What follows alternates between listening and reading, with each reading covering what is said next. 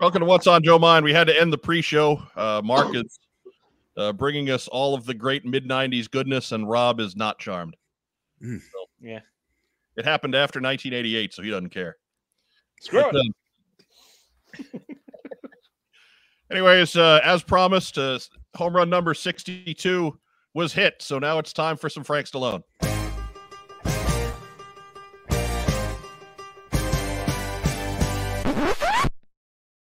Yeah. That's, that's still the most we can show. But there it is. Our celebration, our congratulation uh, to Aaron Judge and his 60 second home run, breaking an American League record and establishing a brand spanking new one. Uh, to be broken only when some dude who's like six nine decides to play baseball. And That notice probably be a Yankees right fielder. that video was only 5.9 seconds, and we still cited our sources. Right. In case you don't know how to do that out there. Right. Sucker. Not not that anybody's bitter. and, So I- it's- and, and it's mind you, I'm not making fun because I was a little salty today too, but we're, Kind- we're over it now. it's kind of well, you are. It's kind of my thing. Right. well, look, you know, when you get referred to, you, you know, when you break major lose, news and get that, you know, referred to by everyone as, oh, that list that's floating around. Right. It's like telling Bobcat Goldthwait, "Hey, calm down." Yeah. Right. right? Well, we'll let everybody ruminate on that while they listen to our kick ass theme song.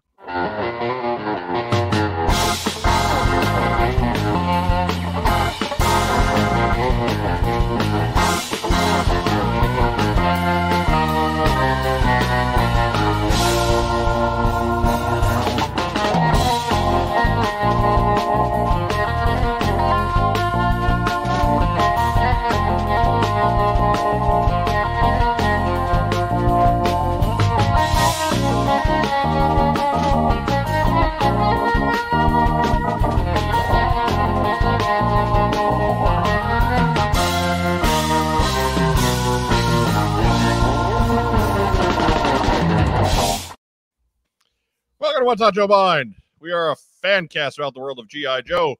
I'm your host, Mike Irizarry. How's everybody's Friday going so far? It's going. You know that saying, "This is my house." Never been truer than right now. My house. Uh, for for everybody paying keeping score at home and uh, paying attention for the quiz at the end of the show. Mark Weber is on his own. There is no one else in the house tonight.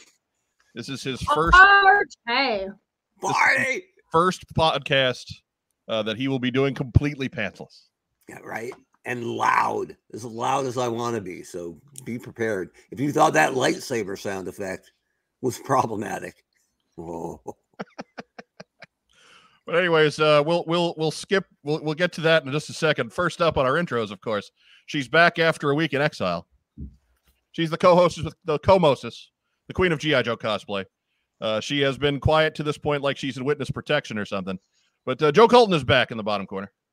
Hi, guys, happy Friday. It's good to be back. we Joe Colton, where were we at last week? I was at Cosplay World. Cosplay World. It's a first year con, and it was Saturday, um, Saturday and Sunday, but we had to go down on Friday and set up. So, Okay. So what are you setting up for? What's your what's your role in this show? um, I was a guest, as was the wrist lock. All right. So, yeah, he had a he he actually looked more professional than I did. I had a backdrop, and then he brought like a mannequin and dressed it up, and like sold what was on the mannequin and had like a rack of swords and lightsabers he was selling, and I was like, okay, like you don't usually guess. Like, what are you doing? And all you had was a bucket of red ninjas. Yep, yep. There were no GI Joes at the con. I was so mad. It's a distribution problem. They're working on it. Right. Or wait, was this in the UK? oh, Well, there's a distribution problem there. You deep are cut. feisty tonight. I'm, I'm ready to go. Let He- me tell he. Ready to go. He is uh he is a spicy ginger up there today. He does. He does not have. He does not have to set a good example for the children. Yeah, you ever seen a ginger snap? Wait a minute. Former head of GI former head of marketing for the GI Joe brand at Hasbro It's the hot show, Mark Weber. That's right. And there's any number there's any number of reasons to be wild and crazy this week, but number one, the, the family's uh, out of town and I'm home alone. So I can be as loud as I want. I can curse if I want. Oh my god. Not really my style, but we'll see where the where the day takes us. The night is So, young. Yeah, I mean, who knows? So uh I'm kind of ba- mad I missed out on Wes's lightsaber sale extravaganza, but Right. you do what I mean, we, we we know him. He'd probably give us a discount. I know. Yeah. I, I, I'm in the Did- model for Return of the Jedi Luke.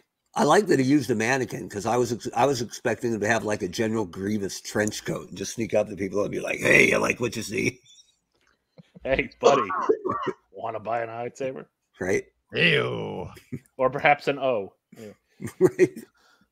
Would you Yeah. like to buy some Christmas trees? You have to come pick them up though. Stumbling across the finish line for another week in special education. It's rack time, Rob. Hello. So uh, yeah, I I, uh, I came home from work today. Rack time, Rob. Already home, of course. And um and what ha- like he's half asleep already.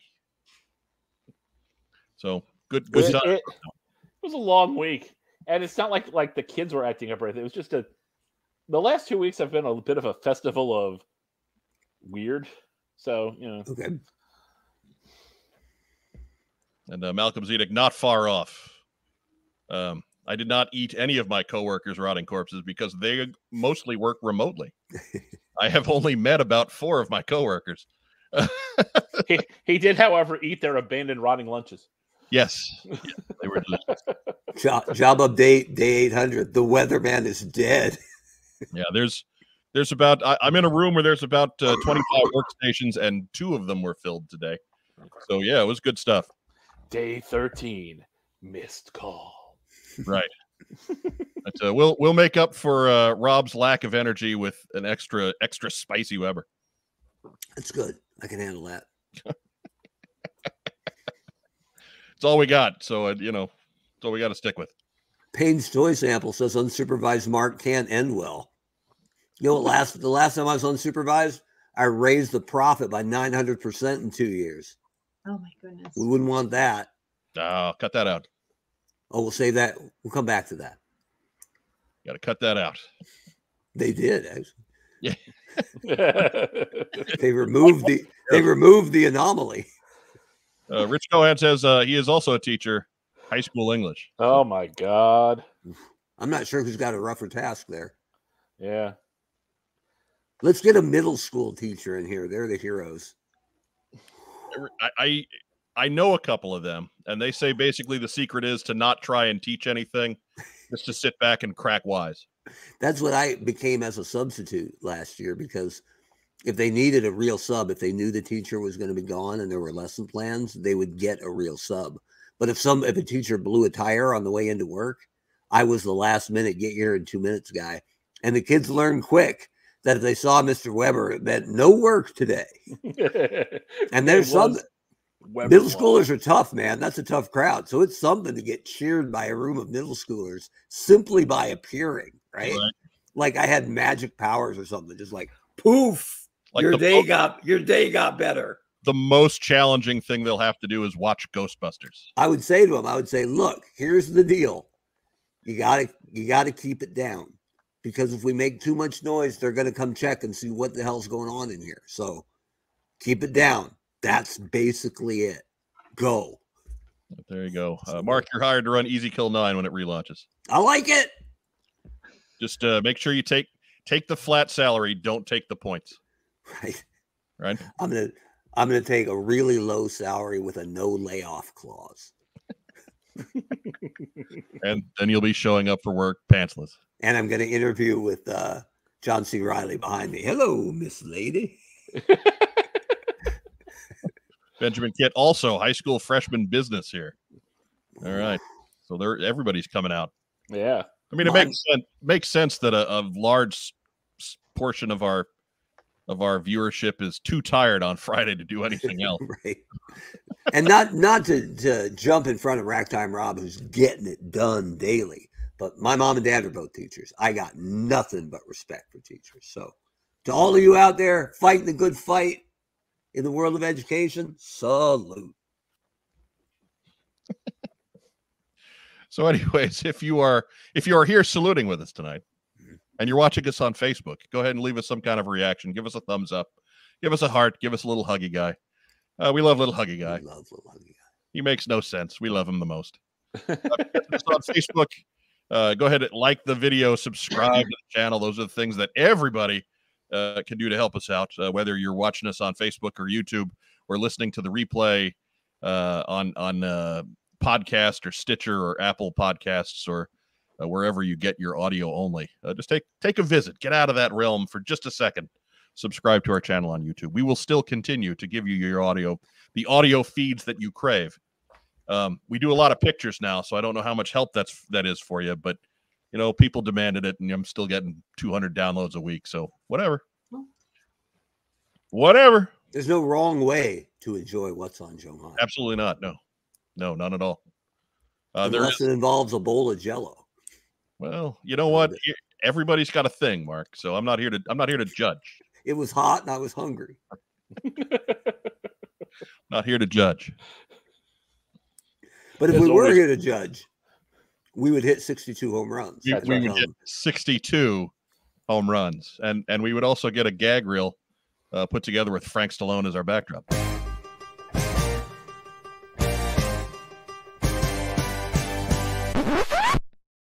thanks to Maddie Meyer and Lachlan Cunningham for the use of their Getty images. Right? Right. And of course, Frank Stallone. And of course, Frank Stallone and uh, Transformers composer Vincent That's right. Who co-wrote that song with Frank Stallone. So, uh, what do you say we take a look at the calendar? The community calendar. I'm ready for it. All right, all right. I'm waiting for some kind of reaction there. Yeah, I thought it was just going to boom hit. So, somebody, somebody, get Joe Colton the uh, like the still picture she put in the uh, on camera is starting to blink out. Three, two, one. All right. There's a Comic Con or a toy show. What's on Joe mind? Wants to know. Tell Mike, Mark, and Joe. Community calendar. And you saw the extra long hold on the, the email there if you've got a show that you want us to, to help plug. Get it on to what's on Joe Mind at gmail.com. Try and do it before Thursday. Um, I got a job now. So, Mm-hmm. You know, that, that Friday prep time, not so much a thing. Uh, we got to save that for, for big, big news items that get thrown on at the last minute. But uh, That you never got show, get it to me before Thursday. We'll do our best to get on the show. If it's so, if it's far off in the future, it may take a couple weeks, but we still love you. It's okay. Mhm. Anyways, first up, Ooh. thanks to our relatively new pal David T. Allen, it's the Orlando Toy Con, and it's this weekend. It is tomorrow. It is Tomorrow. Sunday. I believe Saturday is uh, uh fifteen dollars and it's nine to five. Sunday is ten dollars. It's nine to four. Um, special guests Ted DiBiase and just added Brutus the Barber Beefcake because what else is he doing? But uh, looks like fun. Looks like they got a good amount of dealer tables. Uh, they've got a Facebook page, so if you need more details, go ahead and check that out. Uh, Mark Weber, I'll, I'll throw this your way first. Ted DiBiase, best character to never hold the WWF title. well, I mean, he held it in his hands. He he did. He did. It's one time. he did He not. was back in the day, uh, 86 ish, when my brother and I were both really into wrestling. My brother loved Flair, loved Flair, and I hated Flair. But DiBiase was for me the first heel that I really, really got behind. I dug his act like no other. When he, the kid was dribbling the basketball and he would knock it away from him, or came out and, and one of the things I'll never forget, it's a throwaway interview. But Mean Gene calls him out and he comes out and gives takes a hundred dollar bill and puts it in the breast pocket of Mean Gene's coat and goes, Mean Gene, will you get a rug, please? The glare is killing me out here. And then he gave the interview and left, and then left Virgil there alone for a second. And Virgil just sneered at at uh, Okerlund, and then took the hundred dollar bill back and walked off. it was some of Virgil's best work ever. Really, it was. It Yeah. was. And he helped, you know, in, in the beginning, he was a big help. And, and I ate that a lot. I Oh. love DiBiase. I rooted for him like crazy. And so I think there's actually a typo here at the bottom. It should say wrestling legend, singular, and Hall of Famers. Come on now. Because, I mean, come on. Quit quit quit slagging the barber, man. Oof. How many guys how many guys could go through that many gimmick changes and survive? Yeah, but they were. Oh wait, guys were Hogan's best friend. Yeah, that was it. All the gimmick. There was one gimmick change while it was over, and every other one was after he left, following Hogan on the gravy train and couldn't get access to his old name. So, Right. but DiBiase, absolutely. I, I would I would go for a DiBiase autograph. You bet. I think he's fantastic. And he didn't need. I mean, he had his own belt, right? But he didn't need the belt. No, Right, he no, he absolutely he was not. I, he was I so despised that a title wouldn't have made him any more hated. no, I, I argue that he's probably better because he never had it. Yeah. Like he sticks out more because he he he he, he threw the thought of that aside and said, "I have my own bill." When they when they make the list of you know most over top talents who never won the belt it's usually him and scott hall who get you know chatted about as best guys who never had it Yeah, uh, Mr. Perfect's in that group too. well hennig won the awa title at the end right Doesn't count. yeah it was considered a world belt at the time otherwise otherwise hennig's number one easy so but James, aka Ratface44, says, "Sup, guys." that's Sup. right so Sup. He's to the limit He is. He's Fahugwa Gods. that's right come on Fuqua gods i just feel bad for you man i know i do Oh goodness. Joe Colton, Yeah. best wrestler to never hold the big strap. Probably Piper. Oh, good call there Good too. call. Good call there too. But Two he was my an- another guy who had he was either nuclear hated or beloved, and honestly didn't did not need a belt ever. Yeah. Right. Because No. at some point it would have meant having to lose it. And I think that was always the part of it that he he necessarily objected to. I, I think Yeah, he- he was a great heel. He also Yeah. like facing the belt is always better than just having it. Mhm. And I love that. Money as the masked terror. I love that that Piper's bit as as heel number one in the WWE was I just I won't I won't get I will not allow myself to be pinned or submitted ever. Yeah. But I but I never have to win. I'll get DQ'd all the time or shoot to Mhm. win or lose by count out, be a coward, run away. He had He a lost. fight with McMahon about it. Yeah, he lost all the time. Yeah. But he never ever got pinned until that Hart match at Mm-hmm. WrestleMania. And you wouldn't know it at the time, but that's the genius of it. Is back when it was a house show driven era. Everybody thought Piper's going to get his, you know, in Tallahassee because Sure. Mr. Wonderful. Oh, he's going to get his in Pittsburgh because it's Bruno. And he never did. He always escaped and sold more tickets in the next town. Yeah. But he never like he was never he never knew how to play the game, like be in the business. He was he was just he he had said in his interviews like he was a late bloomer. He didn't get like how to play the game. He went in and wanted to entertain, but he didn't understand the other side of it. So Uh, Tony Renteria says, "Wasn't Piper tag team champion at one time?" Yeah, a couple times, but that's not what, Yeah. that's not the question. We're talking. no, I have a big yeah. No, he won. He was the intercontinental cha- intercontinental champ when he dropped it to, to Hart at WrestleMania. Yep. Mhm. So he did have titles and tons of regional titles, but Roddy Piper world champion never happened.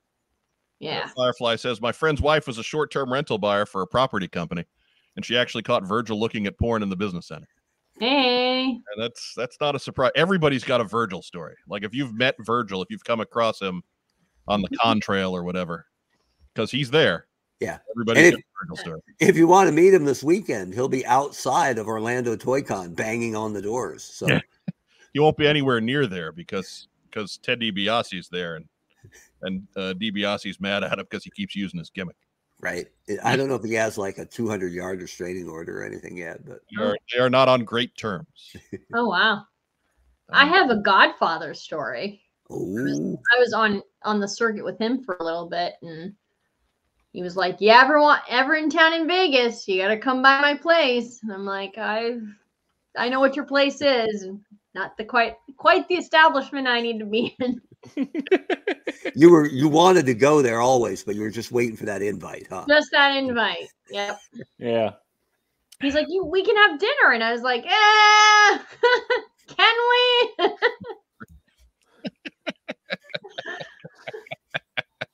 Wow. That's uh that's it does make you the the only member of our cast that's been hit on by the Godfather. Mhm. But hey, good on you. He's sweet though. Oh, and the everybody loves him. do like him. Everybody like- loves him. Can't can't fault a brother for taking a shot, right? No, You miss a hundred you miss a hundred percent of the ones you don't take. That's Yep. it. So we can mark him down as another guy who never got the title. Boop. See ya, Papa Shango. I mean, comma the human what fighting machine or something. The, the uh yeah, like the ultimate fighting machine or something. Yeah, he had some bad gimmicks. Really, the Yeah. Godfather wasn't a great gimmick, but he he it's the one that stuck. It Yep. works. Yeah. force of personality got that one over. Right guy, right place, right time. Ruby Wyatt, I met recently, and she's she's a hoot. Like I like her. I Ruby Riot, I she's Yeah. in right now. I'd go out have drinks with her. She's pretty uh pretty much a straight shot. Just says it how it is, and you're like, no, I don't want to say that in public. No, no, no. She's saying it. Uh, she had pretty extensive nasal surgery. Like her broken nose was bad. Yeah. I caught a picture of her this past week, and like she's got the whole Well, she landed on her face. yeah, like the whole the whole plate going on up here. What? Someone got really hurt badly in AEW? I know that's shocking to you, And it was and it wasn't behind stage. Right. No, right? It was one got actually, punched. it's actually in the ring. Isn't she from Indiana originally? I don't know. The land of Irizarry? I don't know. We're, we're from New York, man. I don't know what to tell you. That's where you are. Well, rumors are that you frequent the Indiana area lately. Just saying. Right. Lately. Lately, You guys should get a you guys should get a football. 1987. You guys should get a football team. One of these days. Well, not not Thursday. One day, Hey, hey, they won. Ooh, so The bad. win's the win. They Right. won and America lost. right? The viewing public lost. I, I was uh, we were talking about that earlier today too, and it was just like you realize that we're just we're just one measly field goal away from the whole country looking upon this city with scorn. I just like the the the pain in Al Michaels' voice as it looked like it was going to go to overtime. He was like, "Fucking hell!" Right. they haven't played football yet, and we're going to get more. It's gonna be more. Oh goodness! All right, next up. It's of course we've been talking about it for a while. The New England GI Joe show Sunday, October 16th. That's a week from tomorrow. Is it? Yeah, a Yeah. week, no, a week from Sunday. Eh. Uh, Knights of Columbus Hall in Tewksbury. Honcho's going to be there. Oh yeah. Hey, if it was this weekend, I could have probably done that. If it was this weekend, you'd be there with no pants. Maybe. Although if I go next weekend, I'm escaping like family responsibilities. If I go this weekend, I'm just burning free time, right? Like Uh, Matt Rubin says Ruby Riot slash Soho is billed from Lafayette, Indiana. So that's not, all right. not far from here, less than an hour. I'll take No, broke. it's a little I'll take than an hour. broken AEW wrestlers for 800, Alex. She is a Boilermaker. That's not not what hit her in the face, but No. that's, eh, that that really that was one that She might have had a couple to kill the Who hit her? I don't remember. somebody dropped her. yeah she got dropped. He was holding her behind him, basically, and like somebody else came up to kick her in the face, and they just dropped her. No. it was like Athena just sitting on uh, Britt Baker's head last week. Just like, yeah, that doesn't work. Yeah. It's probably not a good idea. Not a good idea. Uh, Andrew Galgan still doesn't like Tewksbury. Bob Tewksbury. Yes. Flint doesn't like Tewksbury either, apparently. He does not. He is still grouchy. He is still not not pleased with the the transpirings at the New England GI Joe show. But hey, that's fine. The honcho will be there. Mhm. Maybe. Maybe. Take the I'll- kids. I'll be in disguise. Try to find me. Yeah, take the kids with you. Mhm. That's how you'll get. That's how you'll get there. You can say, "Oh, I'm going to take the kids out. We're going to go to Tewksbury." At which point, your wife will be like, "Tewksbury." But anyways, why did it have to be Tewksbury? Oh my gosh. Next up, uh, also thanks to our friend David T. Allen, the Mid Atlantic Toy Swap uh, going on at 80s Toys in Princeton, West Virginia. This is a Mid Atlantic show that Matt Rubin did not tell us about, which makes it something of a rarity. But they're put they're putting out the Joe Colton catnip right there in the middle. Right. Yeah. Got a, That- a red ninja with big dead eyes. Mhm. And, uh, and of course, also a Care Bear, which is secretly her second. Uh, excuse me. I like Grumpy Bear. Thank you. You can. Well, of course you do. Everyone likes Grumpy. We Bear. No all one like likes. Bear. No one likes Sunshine Bear. That's not That's something. Cheer Bear. That's Whatever. Clearly, I don't know them. Nerds. Our sister had them all. Yeah. Yeah. Growing up, our house was a, a bit of a Care Bear zone. You couldn't Mm. escape. Hmm. Yeah. Pro- probably know G1 Care Bears as well as we know G1 Transformers, which is frightening. Yeah, Yeah. that is frightening. Mm. Tender heart FTW baby. Oh, why? Because he's a ginger. No, because I'm Tenderheart for life. Oh goodness. Oh, he was brown. yeah. So love sees no color. I'm Like, just saying. He wasn't, that's racist. I don't know. Oh, we're segregating out the Care Bears. now.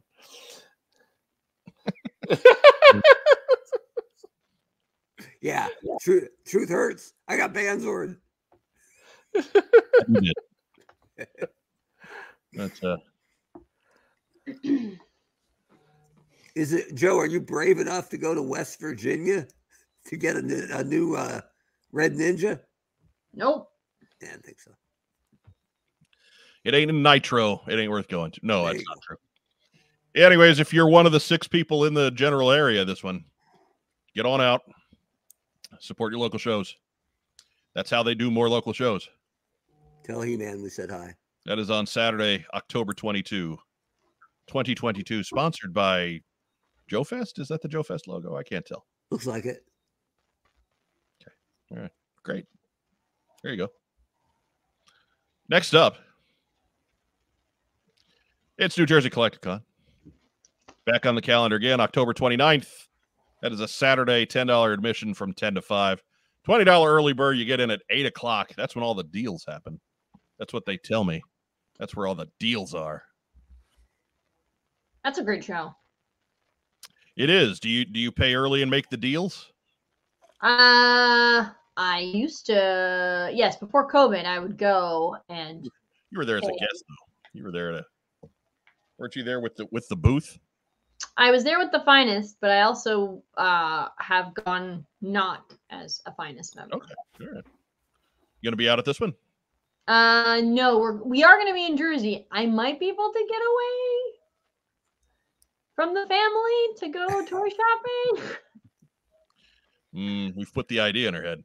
Yep, Yeah. there we go. Can I get away from the family? Man, my husband would be like, "What are you doing?" Right? Say me and the Godfather are going up to New Jersey Yeah. He says, "Baby, you're always the finest." I'm I'm always. let's, the let's fin- go to New Jersey, and you're like, "I'm good, thank you."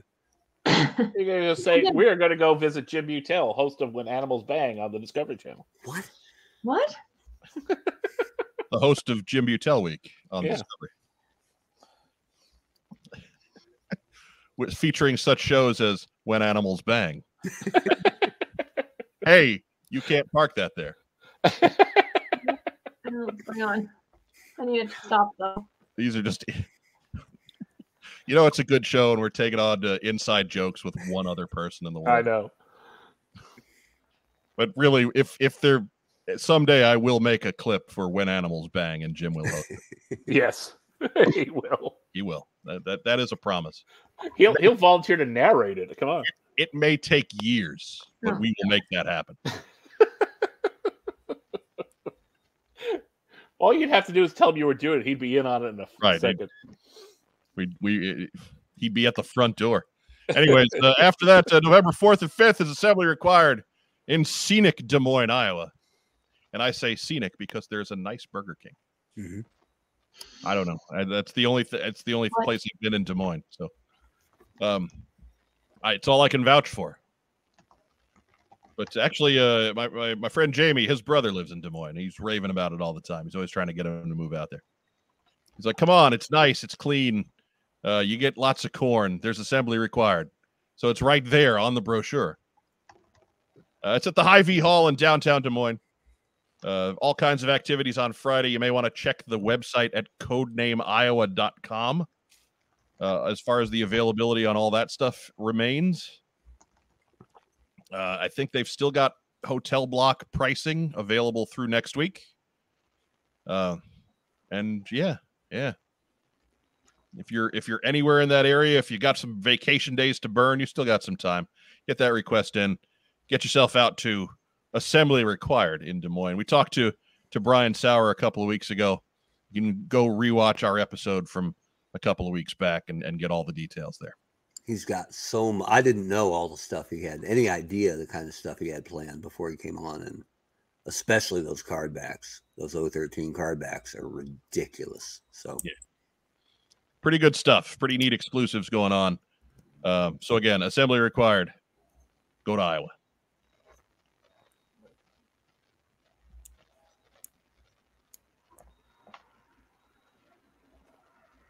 All right. So Rich Cohan, because I am lame and didn't email the poster, Toy Ohio and Girard, Ohio, October 15th, $5 to get in, featuring Johnny Gargano, Candice LeRae, Danhausen, and more. It'll be my first time going. Uh, so there you go. Johnny Gargano, Candice LeRae, Danhausen, and Rich Cohan. We lots of fan- lots a of- couple weeks back, didn't we? Did we? I don't know. I lots of fan houses too. All the fan houses are All the there. fanhausens in the in the househausen. Bring him money. and a gold rocket car. I think that's what he wants. And uh, there's no Joe stuff at NYCC. No, there's a little. We'll get your pictures later. Anyways, moving forward.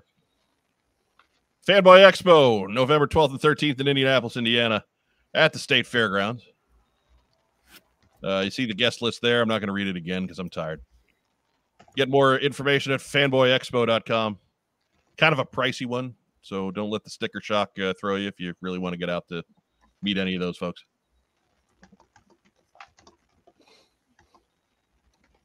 It's a good list. It's not bad. And many more. Uh, Joe Colton, you ever meet fellow Canadian Dave Foley? I have not- I thought all you Canadians knew one another. uh, we have a secret handshake. Mm. Okay, all right, fair enough. Fair enough. Is it possible for you to teach us then? Maybe. No, it's against the rules. What are you talking about? Shut up. He did. Nobody has to know. Just Yeah. saying. Nobody has to know. She can teach us the Canadian handshake. That sounds dirty. Then we can use it to Mhm. meet Lorne Michaels. I think. I think the uh, instructional video cassette, because it's a, it's still on video cassette. I think that's narrated by Lorne Michaels. So you're from Canada. And it's recorded over a uh, the original pro uh, pilot for Laser Cats 5.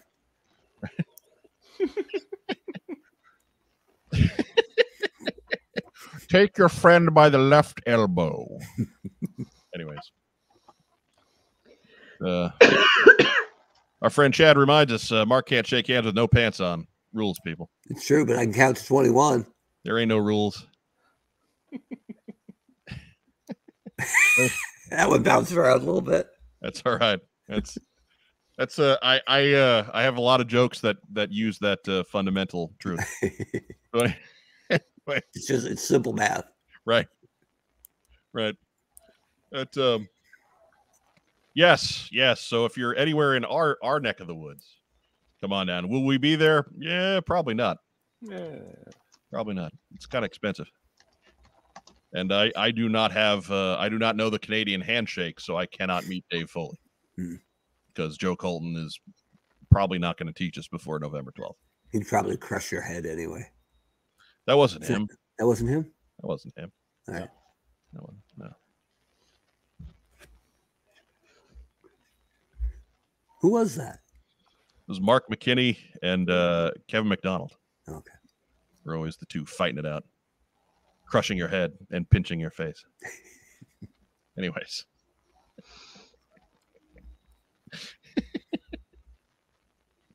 oh wow, I'm tired.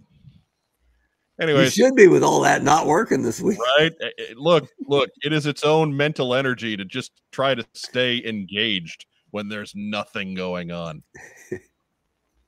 Oh. Why, why don't you why don't you read that packet again? Oh, Jesus. What's happening? Oh, reliving work. I'm sorry. I think you should bash your head on the keyboard, Guy Smiley style. Like, that wasn't guy. Wasn't guy Smiley? Was Don Music? On oh. Don Music. Guy Smiley was the interviewer, right? He was the game show Game host. show Yeah. host. Game show host. That's right. Same- Don Music. I don't think I ever knew that. Yeah, same same puppet, just with different stuff.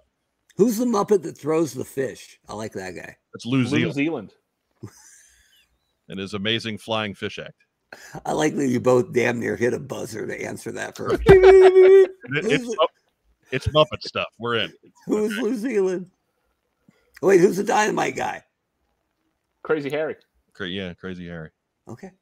I think I mean, my in personal favorite obscure Muppet is Bobby Benson of Bobby, baby of. Bobby Benson's Baby Band It's so wrong.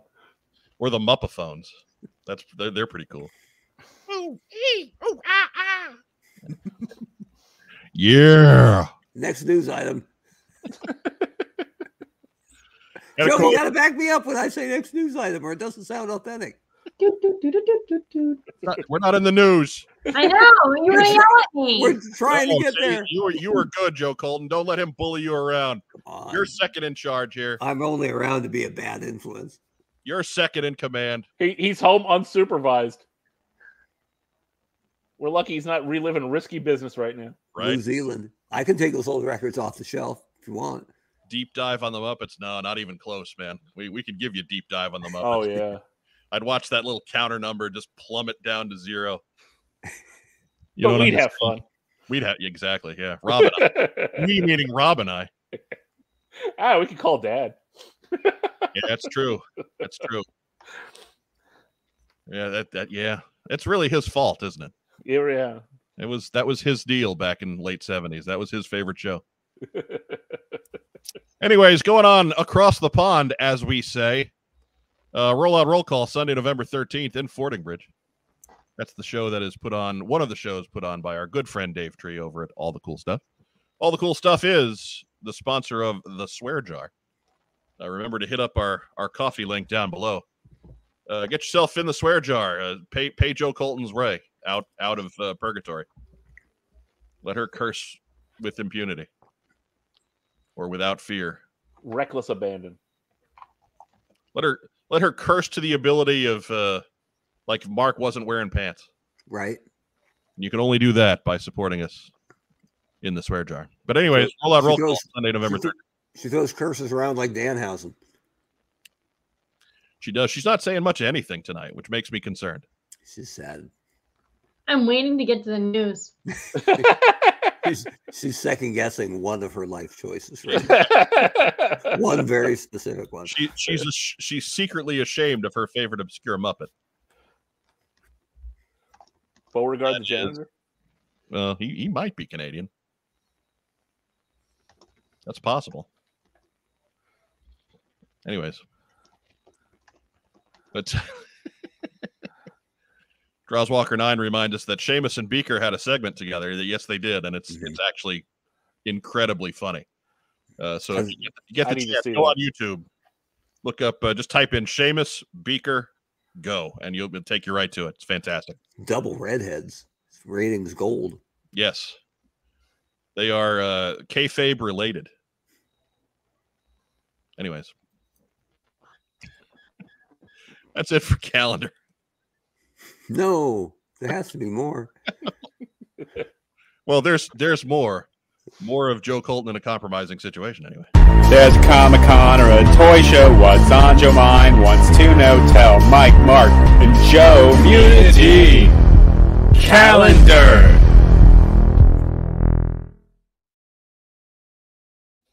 I love that. It's always our thumbnail. Anyways, that's uh that's it for the I hate you. no, you hate YouTube because No. we don't do it on purpose. oh. Oh, it amuses us though. You put it in there. Yes. Joe, did that shoe make a sound effect when it came off? No. Yeah, because it sounds like it might have been a With kind of a vacuum seal. I told you guys I took it to the shoe repair guy and he was like, The Oh, there's a trick to these, right? You have to lift the latch and then push. And I was like, I've undone shoes before. He's like, no, no, no, no. But ankle ones are like, this is this is one of them newfangled childproof Did- zippers. Did, was he right, or was he just mansplaining shoes to you? I think he was mansplaining because I was like, there was two of us. I was on a bed and my friend was pulling my shoe off. Mhm. And he's like, I don't know. I was like, my husband tried to get it off as well. And he was like, you gotta, you gotta use the little latch thing. And I was like, did you think I tried to eat my foot out? Like, I don't understand. Well, not immediately, but after you got desperate. There was some gnawing. Cooler heads prevail. Was there a sign on his door that said "Ain't no business like shoe business"? Yeah, something I figured. I figured. Oh, I mean Good that, that picture, right Ethel there, I, Merman. I don't think they let you open a shoe repair business without that sign. I think you have to have that sign. It's like the barber pole. Yeah. Just You have Yeah. to put out front. They handed out in cobbler school. Cobbler school. He got his cobbler degree. It's only a two-year degree, but it you always work. You always work. I should have gone into cobbling. Right. Not a lot of layoffs in the cobbler sector. Well, I I guess in the sense in, in the regard that you know not many people get started, so it's tough to get fired. you know, we're at a we're at a point in our society where when when your shoes break, you just get other shoes, and it's just people with extravagant costumes like Joe Colton that that need fix. We got to pick up the pace. Matt Rub- Matt Rubin's timing us. Where's Matt Rubin? What what what? Wait, wait, where is that?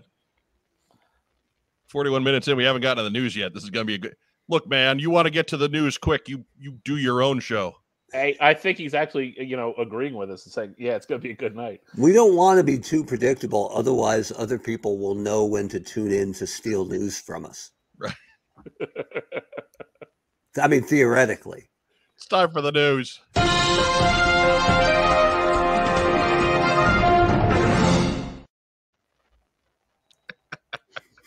What? Oh my god. Oh, I'm really tired. Anyways, first up, it's only three days left in the Kickstarter for Volume Nine and Ten of Creating GI Joe. Uh, get yourself over to Kickstarter. It, it still still needs some help. Uh, we're close, but no cigar on this one. So uh, get yourself over if you're interested in this one. You're running out of time. There's Three days remaining. Uh, Volume Ten of Creating GI Joe on Kickstarter. I think it's less than fifteen hundred dollars, so it's very doable. Tell them what's on Joe Mine sent you. You will get a zero percent discount. hmm The coveted what's on Joe Mind discount. Right. A lot of times, the coveted "What's on Joe Mine" discount is a punch in the nose, but this time they they have agreed to waive that. They have a special buy one get none free special for for what's on Joe Mind listeners. Matt Rubin, yeah, I was looking into backing this, but then Amazon said, "Here are your pre-orders." Yeah, yeah, we heard that one this week. Ooh. Ooh.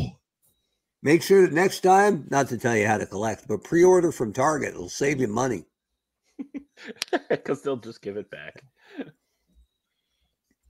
You rolled that community calendar clip, and my wife shrieked, "We hates it forever." That's why I loves it forever. loves it forever. It's our precious, not yours. It truly is. I mean, keep in mind too, we're the show that uh, we used to have a segment way back in the day where we talked about sports, and so uh, everybody used to to bitch us bitch at us about it. And so, what did we do? We started a whole other show on sports to separate it from the other from the rest of the show. We we did a, a, fantasy football show. We did it. We ran a league, and then we did a show around that league. It had nothing to do with GI Joe collecting at all separating it out so that people would quit complaining. and uh, all that did was make them complain louder because somehow you know like the collector mindset would not let them just oh that's a football episode we don't have to listen to that one I think for some people, the very fact that it existed and our, our lives did not solely revolve around GI Joe. Did not, was a slap in the face. Check out uh check out my man Draws Walker nine. Over there in the comments. No, Look, further down. i know i know hang on Yeah. target missed the mark this year Target's been missing this mark for damn near three years now. I went in the actually I went into Target the other day to do a return. That felt good. I didn't buy it, wife bought it, but I'll Oh, take it back. Says, I'll so take it should back. we talk about astros baseball sure there you go Asterisks baseball? right Okay. i didn't have a trash can handy so i just went with a box An empty Walmart box. Just Jeff 45 says boring, boring, boring, boring. Mm, Hey, not telling you how to live your life, man. Right. Right. We know. Now our sport our sports segment is before and after the show. Right. And a lot of times during. Still. Mm. Anyways. Uh up next. Next news item. You're on mute. I muted myself because I was coughing. Right. I like Um, the I like the mute face. next news item. There we go. There we go. and that one she leaves off mute. She doesn't have time. Also on Kickstarter, uh, it's Action Force Declassified, funding until Halloween. Uh, this is from the folks at Blood for the Baron and Geek Force. Neat package they got going there. Um, so we, again, we advise you to check that one out. Pretty affordable, um, but give it a look. There's lots of of great uh, pre-production style information on what was going on at Palitoy in the '80s. Uh, kind of uh, not not quite the same as as uh, Patty and Brian's book, but kind of a, a precursor to what actually made it to market. And uh, yeah, go check that one out too. While you're while you're at Kickstarter examining the other project, take a look at this project. Mhm. Learn all about the Tiva Cyclops. Yeah, there, there's a book, there's a a, a DVD, there's a, a compendium magazine, there's all kinds of neat stuff. Why did they steal the G from Gotcha Man though? Because it was there. It's not all they do. It's not all they do.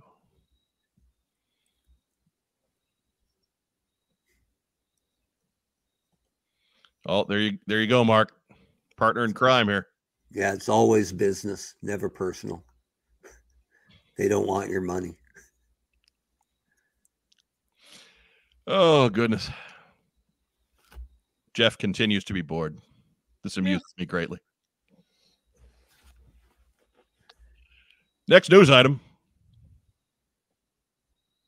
Do-do-do-do-do-do-do.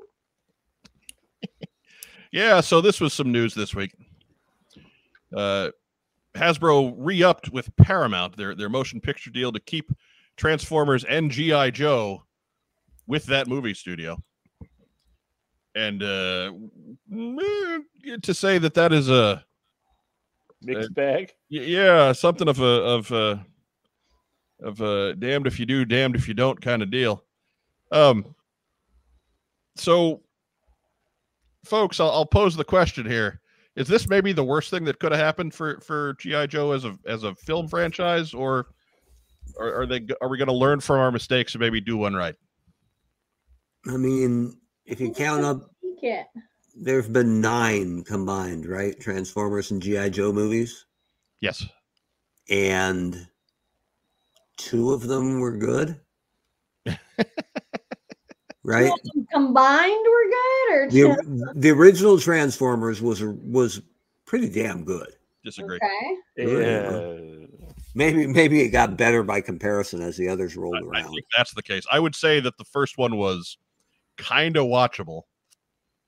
Um, Optimus Prime wasn't quite the sociopath he would be in later installments. Right.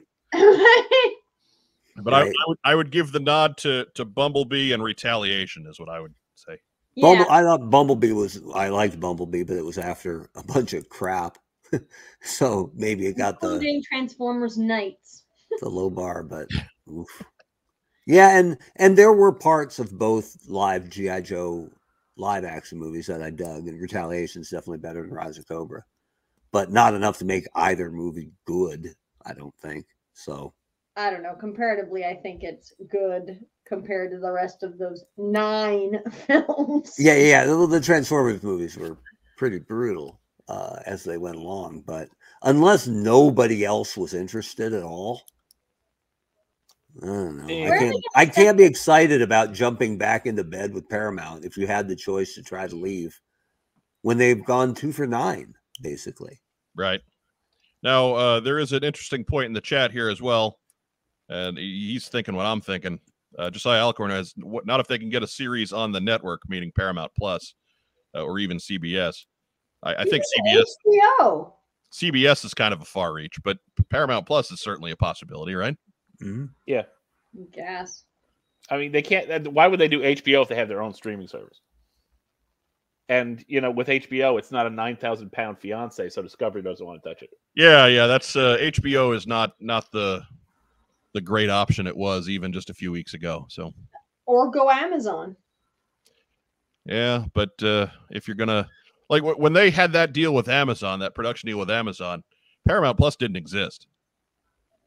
So I, I think that's a big part of why Paramount stopped farming out a lot of those properties is because that well they finally got their own service set up and running. Mm. So may, maybe television is the end game in this one. Is that maybe why we're not seeing a lot of products? Is that they're maybe trying to wait out contracts and hang on to the IP? It's possible. Who who's trying to hang on to the IP? Uh, like Hasbro and Paramount. Yeah, maybe. I mean, pure speculation, but Mhm. Absolutely. We know nothing. Yeah. We're just uh, we're just having the discussion here. But I mean, some more, throwing some more fuel on the fire, fanning the flames. Paramount's not dying to make another Joe movie, right? You wouldn't. I think. can't imagine they are. and the next Transformers movie is Beast Wars, which is has its diehard fans, but it's the most polarizing of the Transformer shows. So even if it's done right, there are a ton of G1 fans who are going to be Truck Not Monkey and not have any interest in it. So I, I kind of doubt, even if it's done well, that Beast Wars is going to make Transformers the the apple of Hollywood's eye. So, eh, dark days ahead. It looks like that's Oh, I mean, I'm not going out on a limb here to, to pro- project doom and gloom for Paramount, but uh, well, I mean, yeah, it, it, I I really, it's not in my nature to go that far, but man, that Snake Eyes was, regardless of what you think about that movie, it it just made no ripple. There was just nothing in the public consciousness for Snake Yeah. Eyes, other than hey, Snake Eyes has a movie. Uh, I mean, we were still well well into pandemic time, so it it wasn't like a bunch of people were going to the theater anyway. And the few that did were probably in theaters like like Rob and I, where we were like two out of six people in the whole place. So on, on opening night, and um, I haven't been in a crowd that sparse since MacGruber.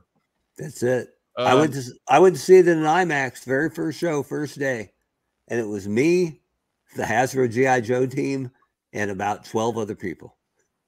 Like, Right. Not that Rhode Island's huge, but mm. there's only one theater, and it's out behind the general store. there's only one big IMAX really in Providence, so it was the place to be apparently.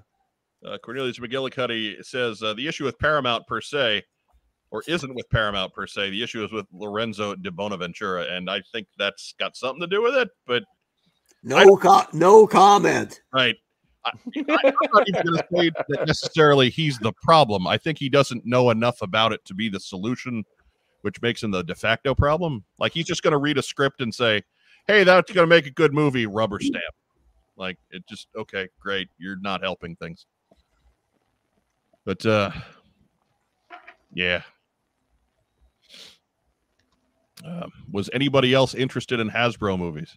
Well, clearly they were not because Yeah. uh, you know Snake Eyes made about uh 25 Buck seventy five. 25 bucks at the theater. I I- still maintain that um, this is not the right way to go for this property. I think this property is too big, too expansive. I don't want to say it's too big, but it's too there's too many characters, there's too much going on. I think serialized television is the way to go and I think that even you want to push that forward, I think animation is the way to go because you have so many stories to tell. It's just going to take a long time. Hey, I got an idea for animation. Yes. Never mind. Never mind. Anything, Never mind. anything would be hmm. Flip book. right. Joe Colton, you look like you're about to say something. Nope. nope. As I long, think if they continued after retaliation with that kind of storyline, I think it would have been a lot better movie than that fucking thing that we got. Swear jar. But that's just me. What do I know? Right, Just I- a I don't- girl. all right, you want to bring sexism into it? By all means, you go ahead and do that. We're not here. I'm not here to decide when you feel threatened. I think she's still salty from all those red ninjas falling off that zip line. I mean, Oh, Fred, oh, Biff, Carlton. those are red ninjas that were not in her collection. So, But she never was- could be. Dude, she was down at the bottom with a big fisherman's net catching them as they fell. And you go on One the of those shelf, firemen. and you go on the shelf. big pool skimmer.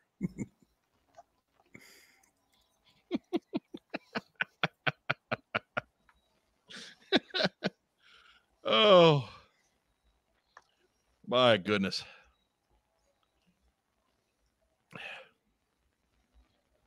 Barking Fridge says animation keep Kevin Smith away. All right. I wonder I wonder what he's done lately. I like clerks a lot. You ever see Clerks the animated series? It was fantastic. Was it? Absolutely loved it. It kind of was. Yeah, it was. it, it was it was madcap hilarity. I mean, Charles Barkley's in an episode, man. What else do you need? Fair enough. Isn't Charles Barkley in like every episode? Well, Charles Barkley was in every episode, but there was there was another one that. Anyways, I, I don't want to ruin it. I don't want to ruin Yeah. the story. Go go look it up. I think they're on YouTube. All right. Anywho, uh, so anybody have any parting thoughts on GI Joe and Paramount?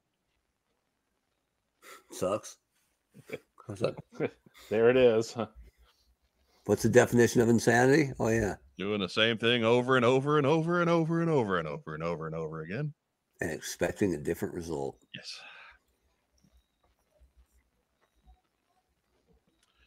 Uh, McDowell's got a good point here. I want an animation I can watch with my kids. They really like the brand, but they don't feel like much is aimed towards Mhm. it. I think that's valid. I think Yeah. uh, GI Joe, just by the nature of it, does have to be a slightly older audience. Like you, you, I 10 is kind of the bottom line if you're looking at television, right? Yeah. I think always I think it always was historically. And you can it is not that hard to make something that is kid friendly, not kid focused, but kid friendly. Right. All ages that that diehards will still like because you know what? Especially now, kids don't like being pandered to no, kids are So- smarter than we give them credit for. That's Yeah. why. That's why I won't say everybody because everybody's different. But that's why I loved Larry's comic book because it used real military jargon and mm-hmm. taught me stuff, and it didn't pander to me at all. And that you can do that in a show. You can make a smart show that's kid appropriate. That's all age appropriate. Or you can make another Bumblebee show. Right. If you ask me, for example, like what what got more kids interested in Batman back in the day? Was it the movies or the cartoon? I Cartoon. would say the cartoon. Yeah. Not that the movies weren't great, but the cartoon is every Saturday, right? Or every day after school. Yeah, well, and not only that, it was that classic. Okay, we have to do these, you know, certain things, you know, to meet, you know, standards for kids, but we're not writing for them. the constant replay of uh, the 60s Batman on afternoon syndication. I did dig Yeah. some Adam West. Can't underplay that one. Well, no, I mean, but I, but, but I mean, I'm talking about like the animated series in this case. So since we were talking about animation and you know not pandering to kids, I think that's a perfect example of kids can watch this, but you know, so could I. Andrew Galgan says, "Yeah, Rob, but the world is far different since Batman the Animated Series 30 years ago." And uh, to which we say, "Not in Rob's world." Hey, I got a shout out to from Cornelius McGillicuddy. It's always good, always good to get pub on you know your own show, but on your on your own YouTube thread. well, yeah, but I, nothing warms my heart like when the Hasbro Pulse live stream's going on and someone goes, "Where's Mark?" Like, I only need one. Just give me one to show, and then keep me going. Uh, to which Diana Davis says, "Damn it! I, Mhm. I don't know why. I just decided to throw that up there." Next news item.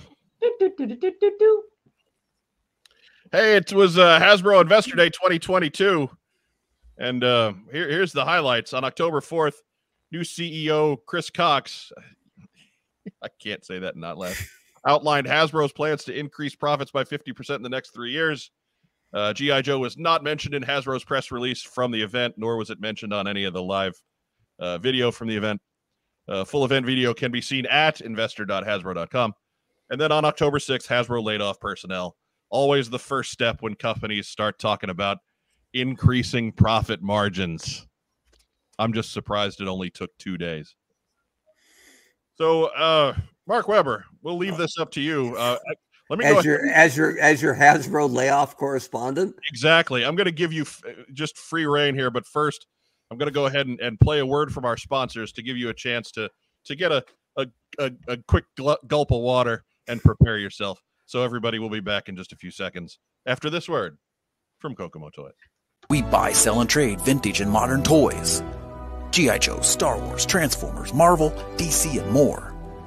Located in beautiful downtown Kokomo, Indiana, we are open every Wednesday through Saturday from 12 to 5. It's a theme park of nostalgia. Join the thousands of people who have traveled from all over the Midwest for over a decade to buy and sell with us.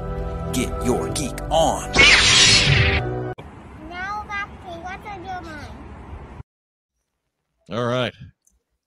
Mark Weber, as our lead Hasbro correspondent, hmm what's up with this? I don't even know how how deep this cut actually is. Uh, I just know that one of one of my guys, one of my favorite designers, got his got his exit on Thursday, and he'd been there uh, 14 years. I Wow. think. Oh my god.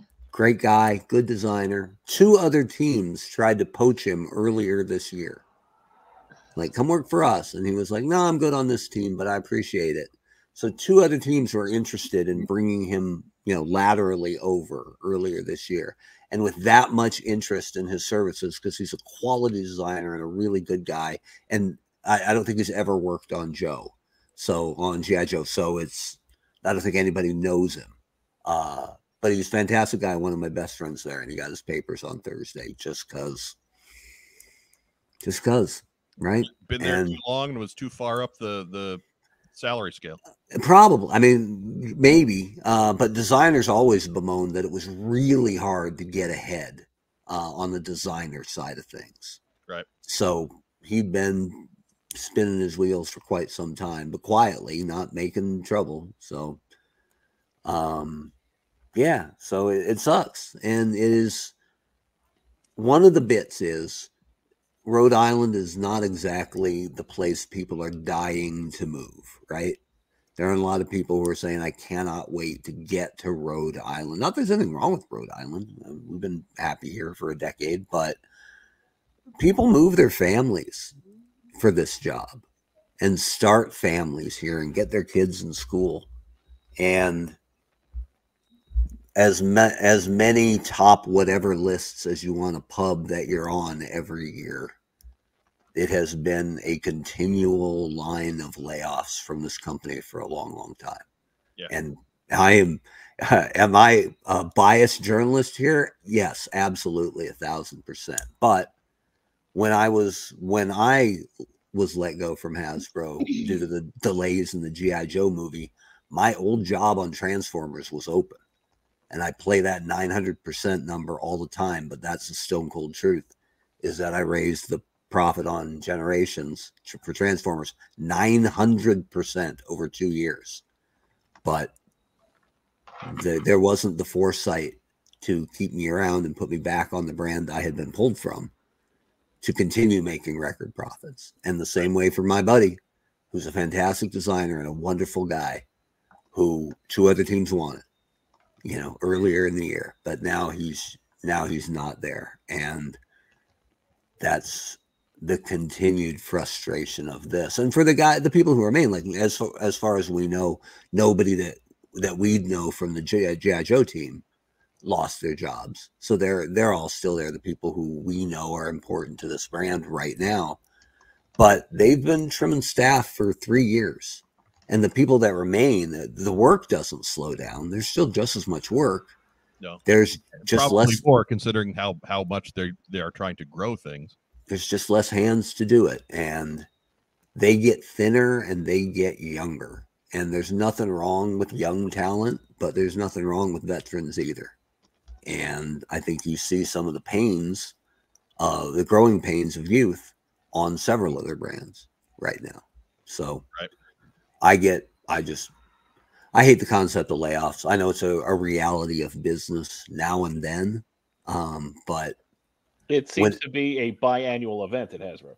Exactly. Yeah, and a lot of their hiring is uh, is temp workers right now. Look at their list job listings. A lot of it is temporary workers who are only there three or six months, and then they'll go look for another one.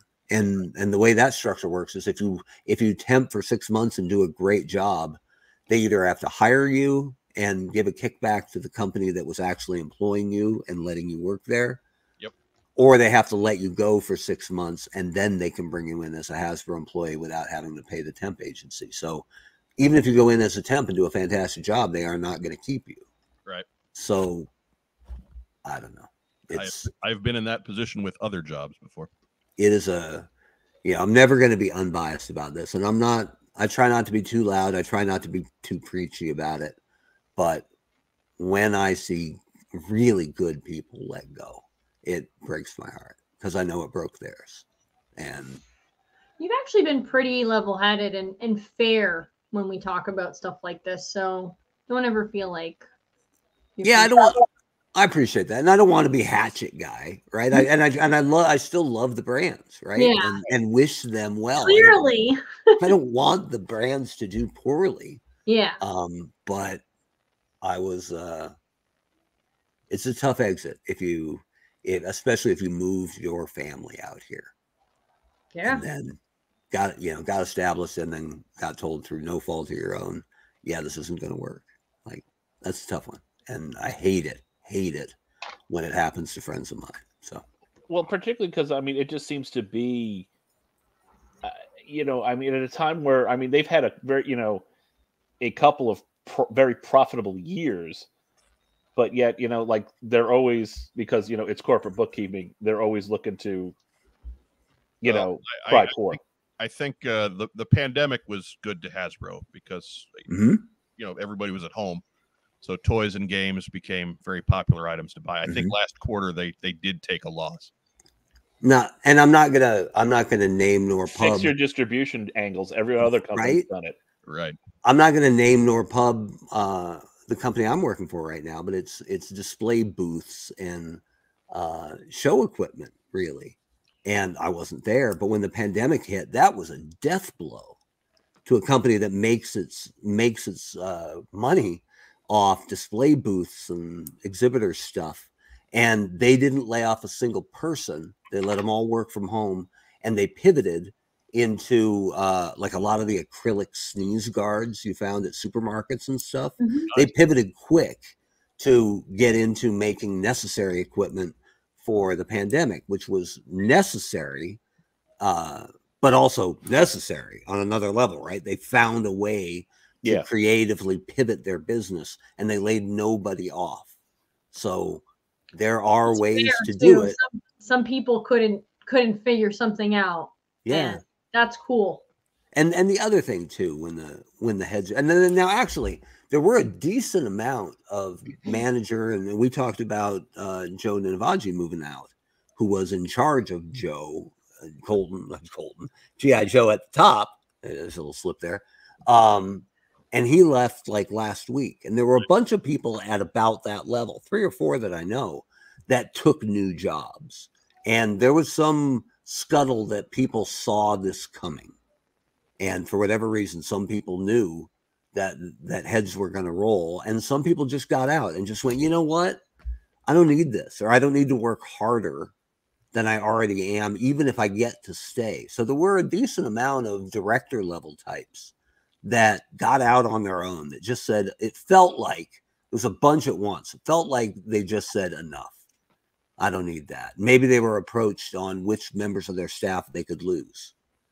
And they just went, you know, I'm not doing this again. And that's pure conjecture from on my part, but there were a, a notable amount that got out. But you never, ever, never, ever, never, ever see the C-suite taking a pay cut or them losing a executive vice president or anything. It's always the worker bees. Right. And it takes a lot of worker bees to equal one executive vice president.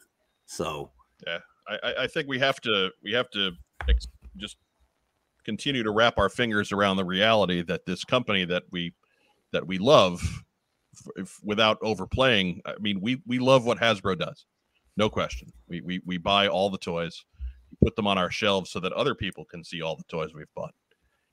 Um, we love them, but um, they they uh, they're just like any other big business right now where just all the money wants to funnel up to the top, funnel out to the the uh, the stockholders, and for the people that actually build the company and make the things that you love. It's just a, a, a boot in the pants and a roll out the door. and and sometimes it's so short-sighted that people who are actually making them a tremendous amount of money are still the ones Right. shown the door Right. So, Right. Uh, Joel McMullen says, uh, "Be curious to see how much of the E losses were the eOne deal.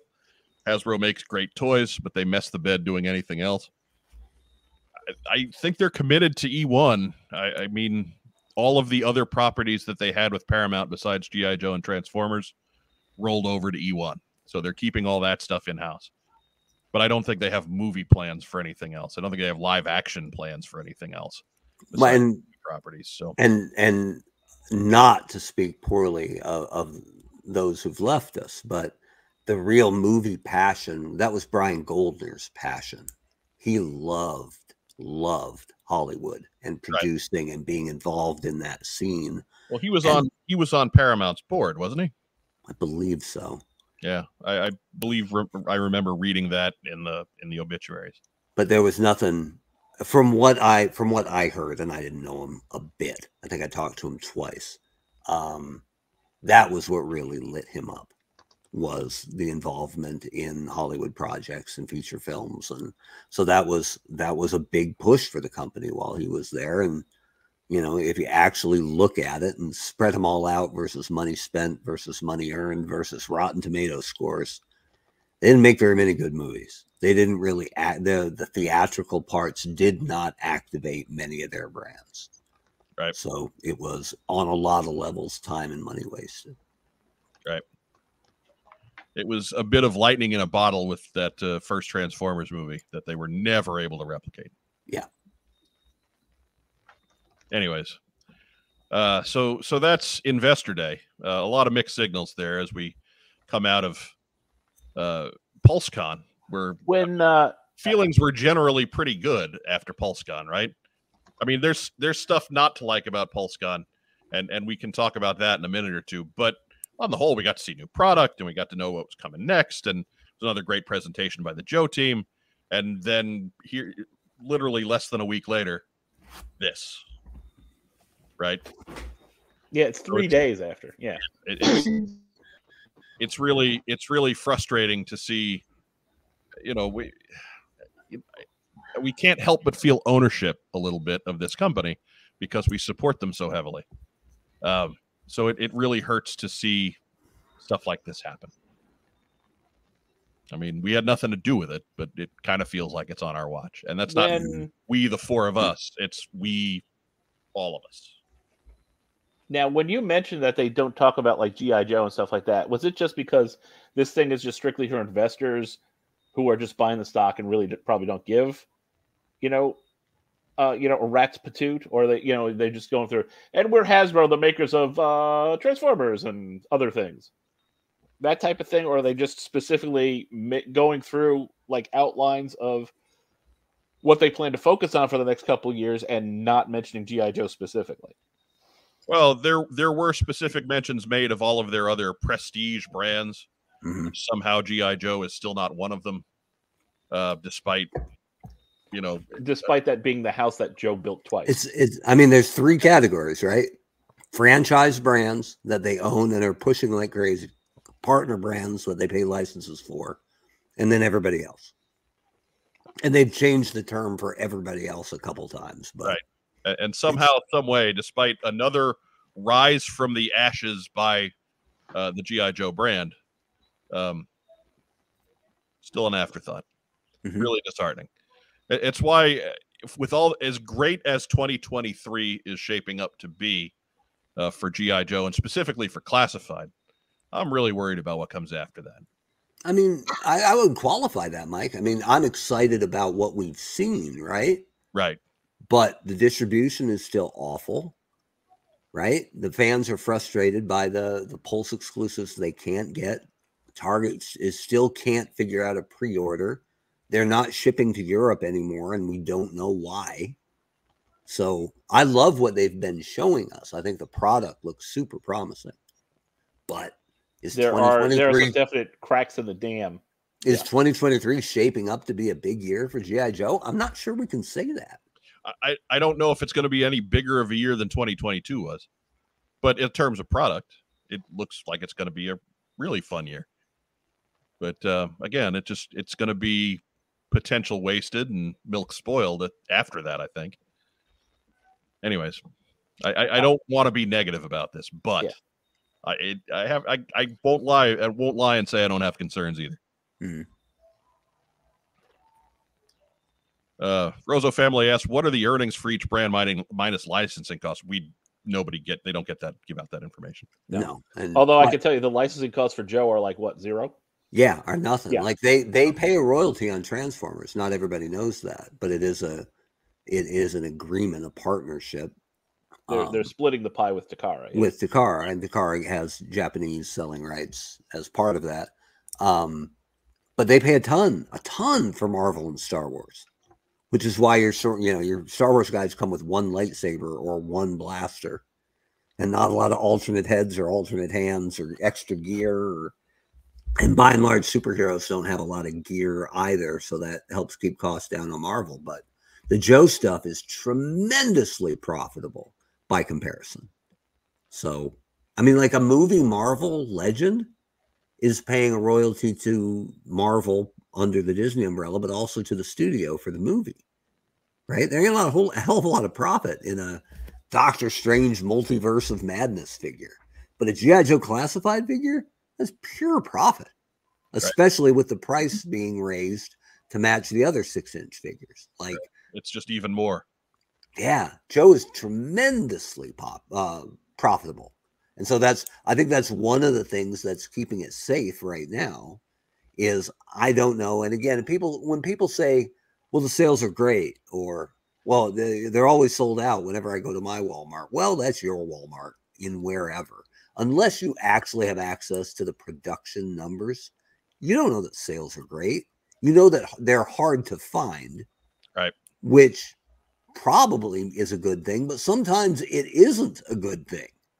So we don't know. None of us know how sales are, but we do know simply because of how the line is constructed that it's Hasbro owned and paying no royalty anywhere else other than the the Snake Eyes movie stuff that it's tremendously profitable for everyone they manage to get to a shelf or to uh, online retailer who fulfills orders.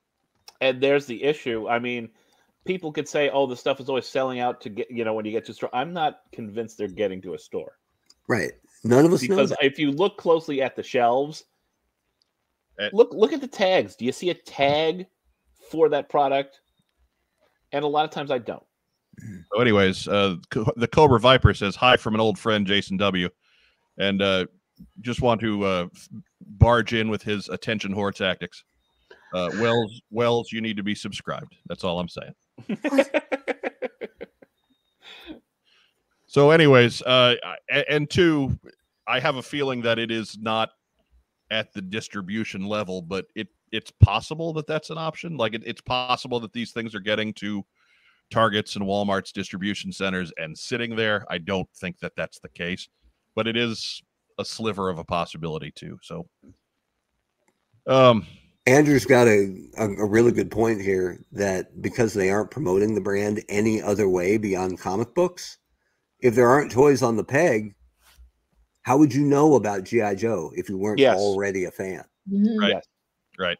And comic book sales in general, not Joe specific, have been dwindling for years, Right. decades, maybe even. Right, really gi joe has a pretty healthy baked in audience on comic more so than a lot of other brands more so than a lot of other properties and uh it i mean it only goes so far Mhm. And most because that fan base is is older. I would say most of them have kids, but most of them are old enough to have kids who they would introduce are probably already introducing to the brand as they can. But if there was kid friendly entertainment or kid friendly toys, they probably would be encouraging them to get themselves some. right the the number one comic book every month is normally that month's issue of Batman, which will typically sell about a hundred thousand copies a month. Number one in the '80s, that would be that would almost be the cancellation threshold for a lot of books. Right. Right. All right, and this is a DC book. This is Batman. Mhm. Um, and you you figure DC and Marvel together make up probably seventy percent, if not more, of mm, the total comic market every month. i think 70 is an extremely low guess I'm probably lowballing it. It may be it may some months it may be as high as eighty, you know, or even more. That means that every other publisher, Dark Horse, IDW, Image, Archie, Boom, whatever, is that other percent. Every other publisher. So if you're relying on the comic book to sell your figures, like I said, the Joe, I, I don't know what the Joe issue sales are, but they're probably a couple thousand. Now it's a steady stream that they're getting every month, which means that IDW, you know, through their ownership of the license, has kept that book going because it's consistent. They know they can count on it, but that ain't like that ain't lighting up uh, a fire on anybody. no i when i've poked around for figures it's usually between five and six thousand Yeah. Mhm. which is again for t- today's day and age is fine it, it's Yeah, a, a I mean, now, I, now it's a different world with every form of entertainment. You know, I mean, back in the '80s, you're still relying on mainly three television networks, and ratings were, you know, gi- gigantic and stuff like that. Now, cable and streaming and everything that have completely, you know, scattered. You know, so you know, a, a, a what used to be seen as a minuscule "this show needs to get canceled" rating is probably leading her just as it is with comic books. Mhm. Right. But in that changing landscape, there's now so many providers dying for content. And Yeah. they haven't been able to find a home for G.I. Joe anywhere. Exactly. Like, I- are they trying? i think Yeah. there's a home i just don't think they're able to announce it yet Yeah. May, we hope, but but even even if that's true, Mike, it's taken way too long, right? This gap between Resolute, well, not Resolute, but Renegades and whatever's next. well i mean in terms of comic books or what what no, you in terms of just entertainment. oh right right right right Yeah, I'm sorry, I got I got confused on that. I wasn't talking about comic books. I'm talking about entertainment. Yeah. Uh, uh, Sean Russell says, uh, so Rob, what you're saying is we need Batman to join G.I. Joe. That is correct. He fought Snake Eyes. Yeah, really, the worst thing for the GI Joe property would have been to go to either DC or Marvel, because they you- you'd have gotten five issues out of it. But uh, Di- Diana Davis adds, and she's somebody who would know. Uh, the comic is in no way, shape, or form being used to sell the figures. Podcasts and live streams, leaks, and fun websites are. And yeah, it's true because uh, a lot of times the as if I guess it, it's kind of an incidental promote. I mean, you're going to get some of that just because the name and the logo is the same. Uh, but if the figure doesn't look like the the character in the comic, then yeah, no, it, it's really not. And they're not worried about making those things line up in the comic. It's- They're worried at making the the characters in the comic look like they did in the 80s and 90s. and I was going to say it wasn't that long ago, but it was like seven years ago that they had an embedded person working with IDW in the year ahead of the comics to say what figures are being released and how can we tie them in. Remember when all the combiners came back in IDW comic in time for the Combiner Wars toys? Yeah, it And the can be Combiner done. Wars miniseries that came. That's it can be done. It just takes foresight and one's I don't know what either both sides or one side of it didn't care to do that anymore. So Right. And uh but a- a- again, I don't think anything would I I don't think anything promotes a toy in today's economy more so than an animation series would and that's Mhm. yeah, we've we've done that before. Anyways, and yeah, and, and one, Diana's got that comment in there too that the cartoon reached more people than the comic ever did. oh certainly. and Yeah, as and as crazy as as the GI Joe comic sold in the 80s, it was one of Marvel's top books. It was doing amazing Spider-Man and X-Men numbers, but still a cartoon is going to be millions more people. Sure. Well, uh, th- that's that's really where the bulk of the footprint in popular culture is. Like if you talk Yeah. to talk to somebody who is not a GI Joe fan per se, but what they they still watch the show when they were a kid, right? They still remember Duke and Scarlet and Snake Eyes and and Shipwreck from the cartoon. They they don't know a thing about uh the the Snake Eyes stuff in the comic.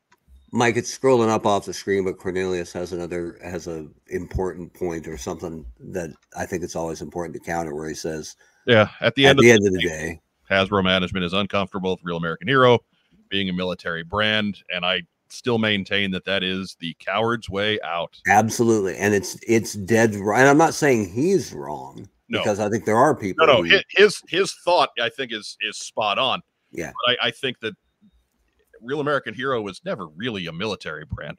It was kind of a mil. It was it was a science fiction line with a military backdrop. I think is the closest we get. and GI Joe in general, and I and I would I preach this, you know, s- sang this from my soapbox every time. If you look at the overall license all the way back through Super Joe and, and Adventure Team, you can't say that GI Joe's always been a military brand or always been a war brand, right? Right. GI Joe, at its core, if you understand it, is about courage, and you can sell that forever if you know what you're doing. Right. Uh, there's there's no difference in selling uh, anybody in GI Joe the same way you sell any other superhero. Right. Even even better, Mike, because they don't have powers. Well, well, yeah, it's just it one one might be wearing a, a bat suit with pointy ears and another one's dressed in fatigues, but they're both fighting for the same thing. They're trying Yeah. to keep the peace. Uh, and they are face staring down evil to do that. There you go. Absolutely. It, it's it's the same thing. It is the same story. So not not being comfortable with with military, yes, that I think that that's true. I think that holds water. I just think it's a bogus sentiment. Yeah, I agree. Uh anyways. Uh next news item. Uh Mark, I think you got to step in here. Do do do do do do. That's the bass. That's the alto version. we we got some uh, uh just a few pictures of the very scant products that are at New York Comic Con this weekend. Uh, Super Seven finally showing off Wave One from their Ultimates line. Um, sorry, feel bad for you if you pre-ordered that bad boy. That's been that's been waiting a while. Yeah, Uh, they did this in San Diego too, and you know, Yeah, still waiting.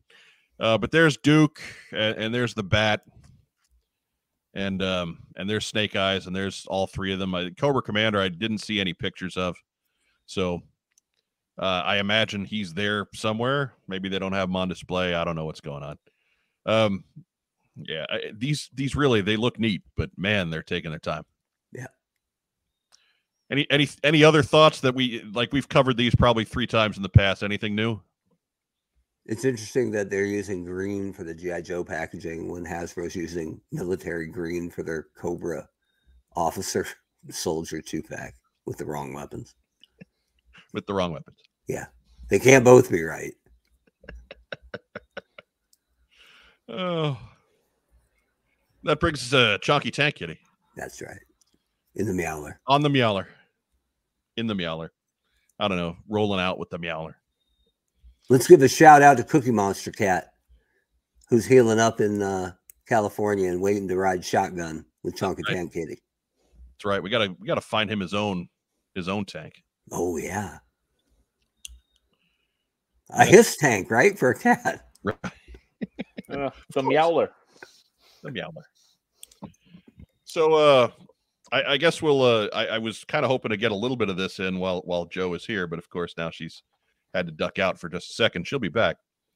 But um we really didn't get a chance because we ran long last week uh, to to just have final thoughts on PulseCon.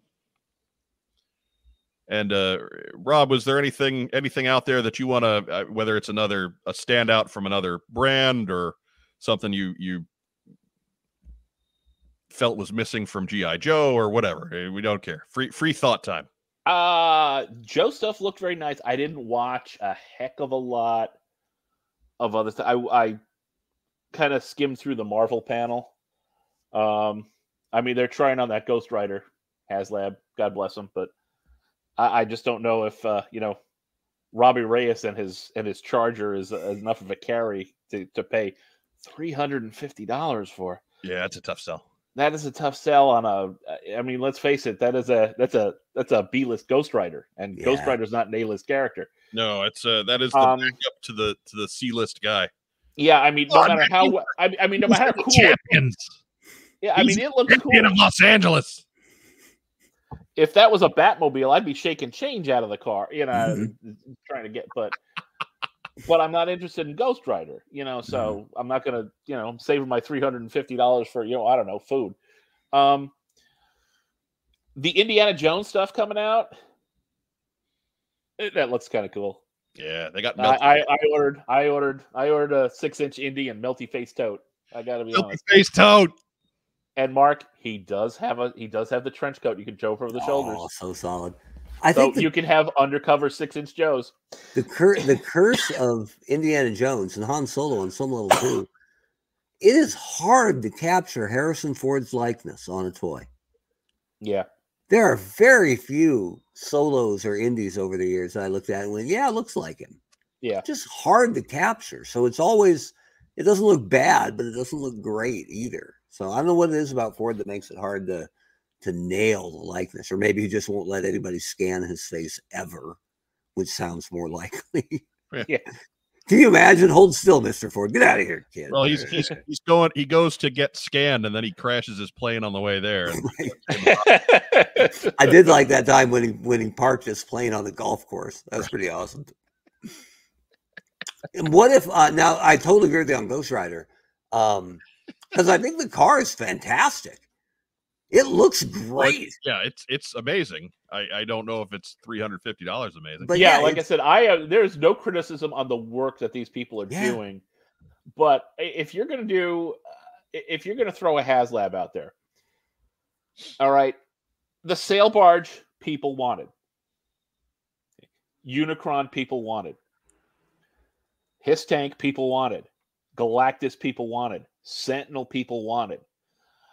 Um, Sky the ones Striker, they that the ones that have failed, people didn't want. Rancor, Cookie Monster. Yeah, I mean, Cookie Monster, as as cool as as cute as Cookie Monster is, and as lovable a character, I, I can't see there was a big clamoring for a three hundred dollar Cookie Monster. Well, and they launched him at the same time as two more popular properties.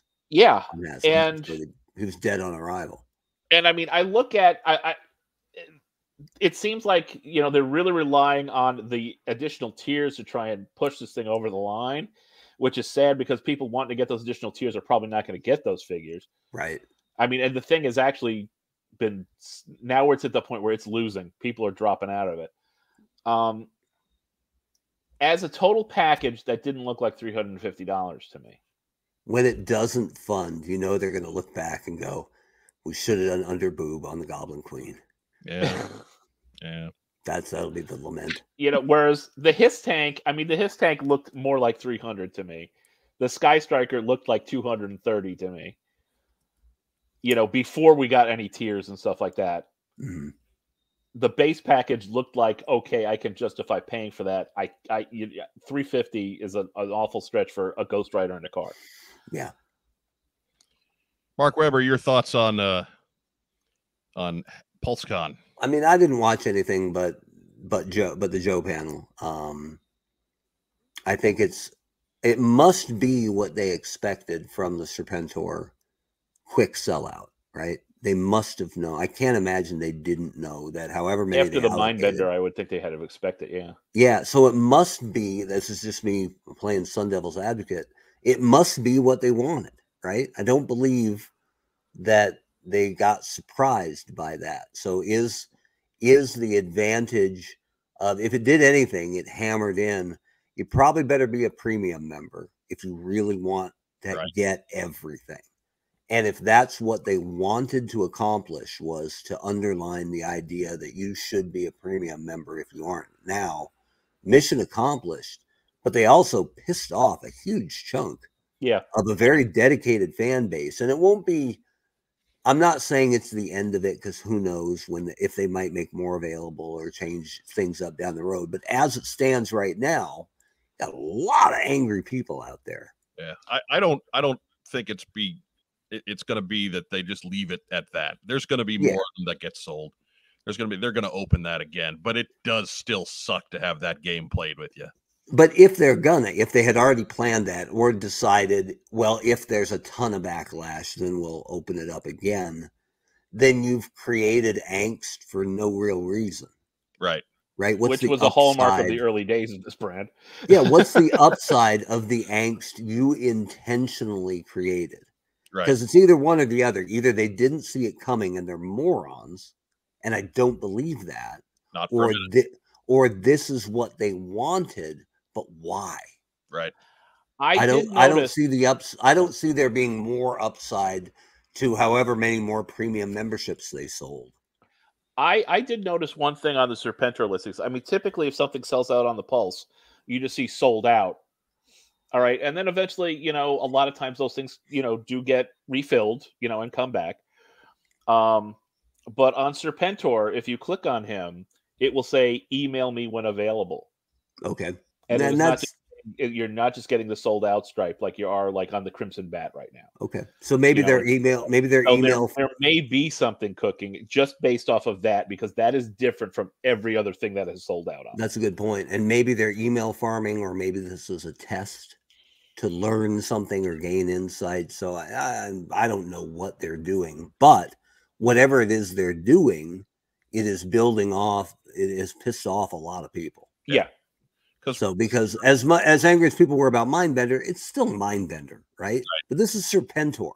Right. big deal. So and the other the other bit, and this is just a personal thing for me, those are hard watches. Those those fan casts. yes. And and Yeah. it's and it is different for me than it is for almost anybody else. Uh, The But- the Indiana Jones one I found all right just simply because um it was only 20 minutes. Right. But just just just the tone of it. Yeah. the back slapping over pandering. Just I, I look at that and i'm like who is this supposed to appeal to? Because they have to know that their brand is appealing to a bunch of 35 to 55 year olds Right. that's who they're marketing towards by remaking you know a real american hero g1 figures in six inch scale and not advertising or pushing for any other kind of entertainment anywhere else they know who their fans are and this is what they think we want to see Right.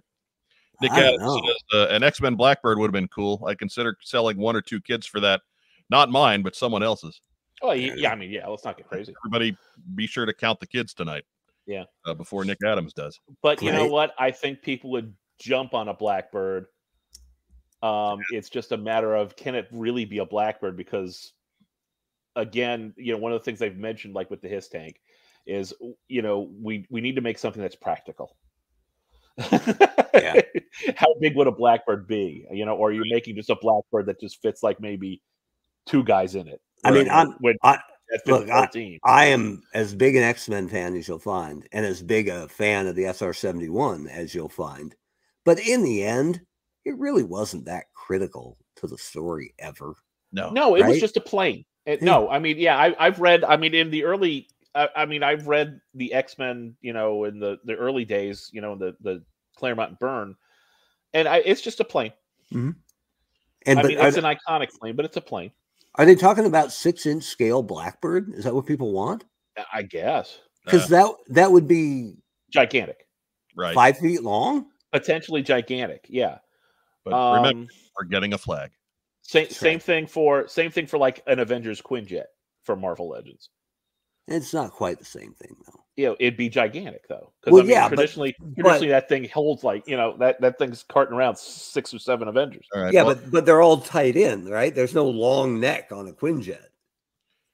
Yeah. so you, you guys bicker bicker about the off-brand stuff on your own time. We got we got a Joe Colton to talk to. Fair enough. So Joe Colton, you you were gone last week. Give give us your nickel thoughts on uh on PulseCon, And don't forget to unmute. and don't forget to unmute. Yes. I did not see anything but the Joe stuff. That's all we that's all we're caring about. That's Yeah. That's all we want to hear from you. Was it amazing? So I don't like the over exaggeration of like, this is wonderful. And back to you. Like, just be normal. Like, everyone does podcasts and video casts now. And like, you don't have to, like, you're not on. You're just, just be like your cool self. Like, I mean, look at us. We're as low energy as possible. right. Right. Like, Except for Chili Spice Mark over there. you, you can be like, I don't know, you can be enthusiastic, but it comes across almost like I don't want to say fake, but in a way like you're just putting on a persona of like, I'm Hasbro, look at me. Right. We are wonderful. And you know, not everybody, but like does it overly, but you know. But I'll, I'll let you in on a little secret Real, real quick, real quick. Rich Gohan, uh, thank you for a great Friday night. I'm off to bed. Long week of teaching and directing the high school high school play. You folks make me happy. Thank you, sir. You make us happy too. Yes, I having want to know what play you're directing though. yeah. Phantom, Phantom, I think. I think it's Probably. Phantom. Is it It's high Phantom? play, so probably fan. Um, Go ahead. of the, of the four Phantom. of the four people on that panel, I know two of them, Lenny and Tony, and they're they're great guys, great guys. Not just great at their jobs, but great guys. Yeah. And and guess what? Totally chill, totally Yes, chill. Which so is like I think people would would resonate and, and relate to them a little bit better and like have that like feeling like they're with the people presenting to them if they just kind of like be like you're talking to every everybody like on a couch kind of thing. Maybe, maybe, but uh, true. There's a certain amount of sales pitch I think that does have to go into this though. I, I think you're coming from the But stand. your, your audience isn't some new audience. It's you're already an established audience. Like some new kid at, that's like 15 years old, not really watching the GI Joe panel. Like let's You never know. your Well, True. your target audience isn't like I, think the issue with that is more that you're you're coming from this the the the point of view of somebody who's been doing that for almost you know going on three years now. Um, we've spent a lot of time in front of this camera talking about this brand, and I think that um, you know so we tend to look at things that way. I think a lot of the folks who are watching us, be it live or on recording, mhm. they watch our show they watch other shows that are a lot like our show but came after us remember we were first um you know they watch who have spent a lot of hours in front of cameras doing stuff like this so they I, I like they're not that polished at this they've they've done this 20 times yeah, but Just- they're not getting they're not better. novices but they're not experienced either But they're not getting better either. i mean there's a PR, there's a PR thing in a uh, like public affairs division in Hasbro, like a comms division. Like every big company like them has one. They get their talking points. They know what they're supposed to say and what not to say, and you can ad lib. You don't have to look like, you know, like I'm Mr. Robotnik and like just saying everything that's on the page. But like you know your stuff. They know their stuff. Mm-hmm. Like just you know, like the fans are already tuning in, those that want to tune in. Just talk to them. Like you're not selling, they're already sold on this idea. Yeah. Right. And it's not it is not to rip on on the four people that were up there. Yeah. It's I'm just wondering why I believe they're being coached or why the belief within is that this is what we want. This is the energy level we want to put out there. Mm. This is how we want to approach our dedicated fans because that's who's watching. I don't know if somebody's telling them like be enthusiastic because like we need like enthusiasm.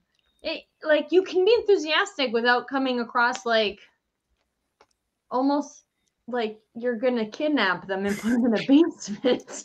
My, holding, holding your children hostage. uh, Ra- rather like than continue to beat the dead horse, Joe Colton, product wise, what's your big winner? oh yeah. Uh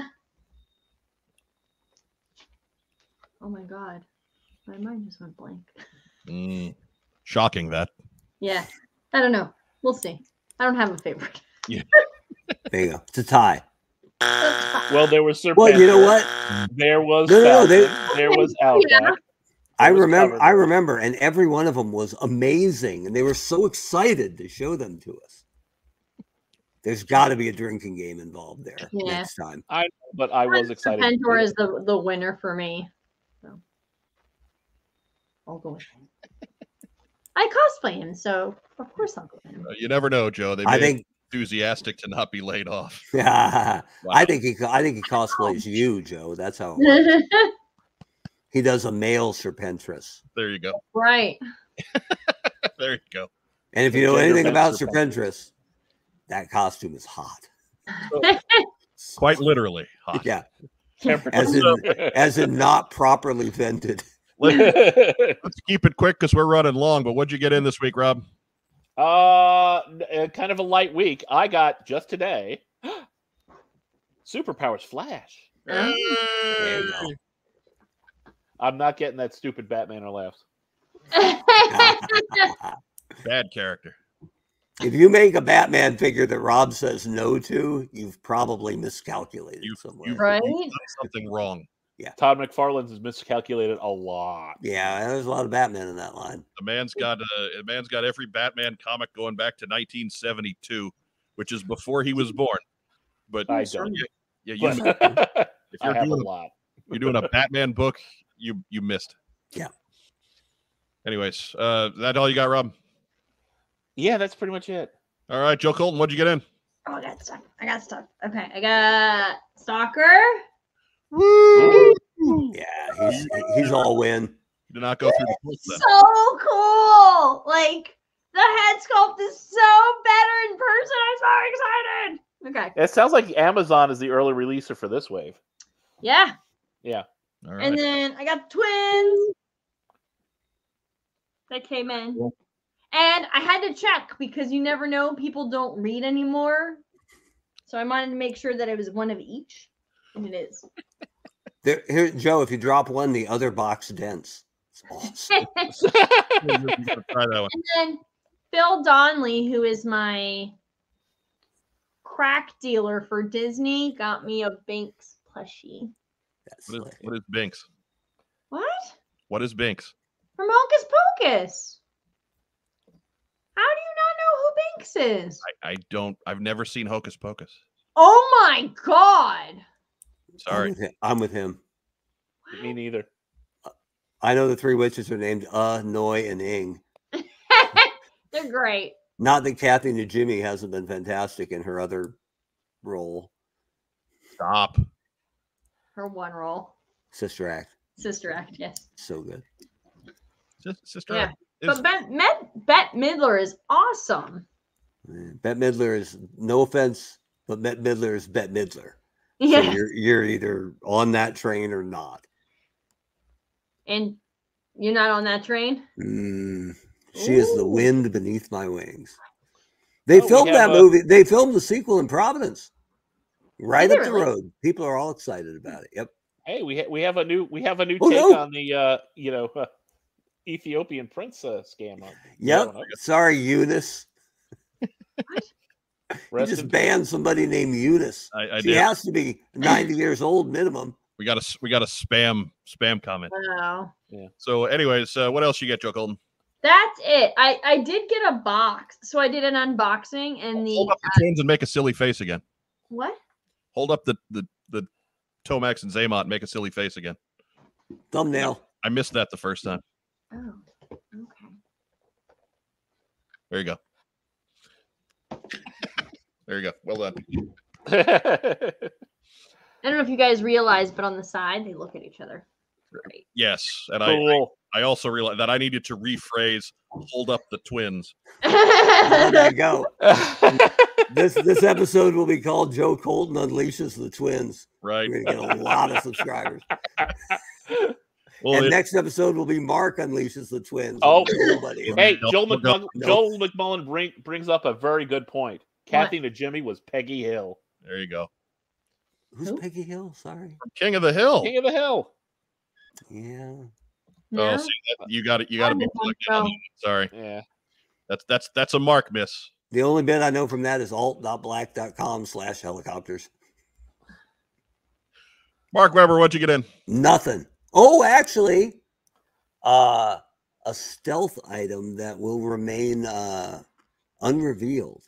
Oh, But but stay tuned. How's that for a tease? All right then. do you get any candy? No, I got in-laws in, but they're gone. They're gone. They're Actually, gone this forever. is this was fun. My my in-laws are actually wonderful, wonderful people, and they come from Arizona. It's a long way, and uh, my mother-in-law was asking me about the podcasts, and I only do one right now because it's not eternal baseball season yet. And she said, "So it's you and and, and three other people, right?" And I said, "Yeah, Ro- Mike, Rob, and Joe." And she looked confused for a second, and she said, "Isn't one of them a girl?" If you Yep. ever you ever want to throw like one of our names at just to confuse her further, that's fine. Right. Yeah, Mike. Mike's a girl. Mike, Mike's a girl. So appar- uh, apparently, you know, of our thousands and thousands of weekly viewers, one of them uh, occasionally is uh, is my mother-in-law Sue. So you must really love, gotta love your son-in-law if you're watching this podcast. So also means I gotta watch. I, I gotta remember that. And see how uh, how much we talk about on the show. Right. So that's it. All righty. Well, I, Nick? I got a I got a graphic.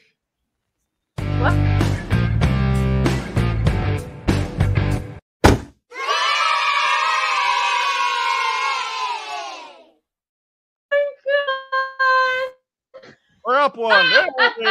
Hey! He's, So he's got you a, have almost as many red ninjas as I, I. You have almost as many beachheads as I have red ninjas. that really undersells the amount of red ninjas that I thought you had. I thought you were dealing with a whole bucket worth. Yeah, I'm like I'm at the upwards of like 80, 85. Oh, see, I'm nowhere close. Yeah, but Mike's got one for every week of the year. That's Right. pretty Yeah. awesome. That's right.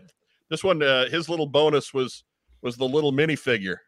Does he count? Are you at like 52 and a third? No, no, he's just a little. bu- 52 and a half. Do you have a bunch of do you have a bunch of those little guys? I have two of them. So Where did where did they come from? I've never seen that. the the minifigs were were at, were little extras that were included uh, with your single card GI Joe toys in 1980, Eight? uh, 87 and 88, late 87 through I don't. It was somewhere in there. I'd have to. I don't think they had those in Canada. because I, damn, it- damn it, there's Biff McHonky Doc now that we need him. Or in Bend, Oregon. I don't have a single minifig, not one. I think uh, we were gypped. Right? Hey, careful. The gypsies don't like that term. Yeah, it's Whatever. bad, bad term. My ancestors were, so it's fine. So we just lost two subscribers. Right.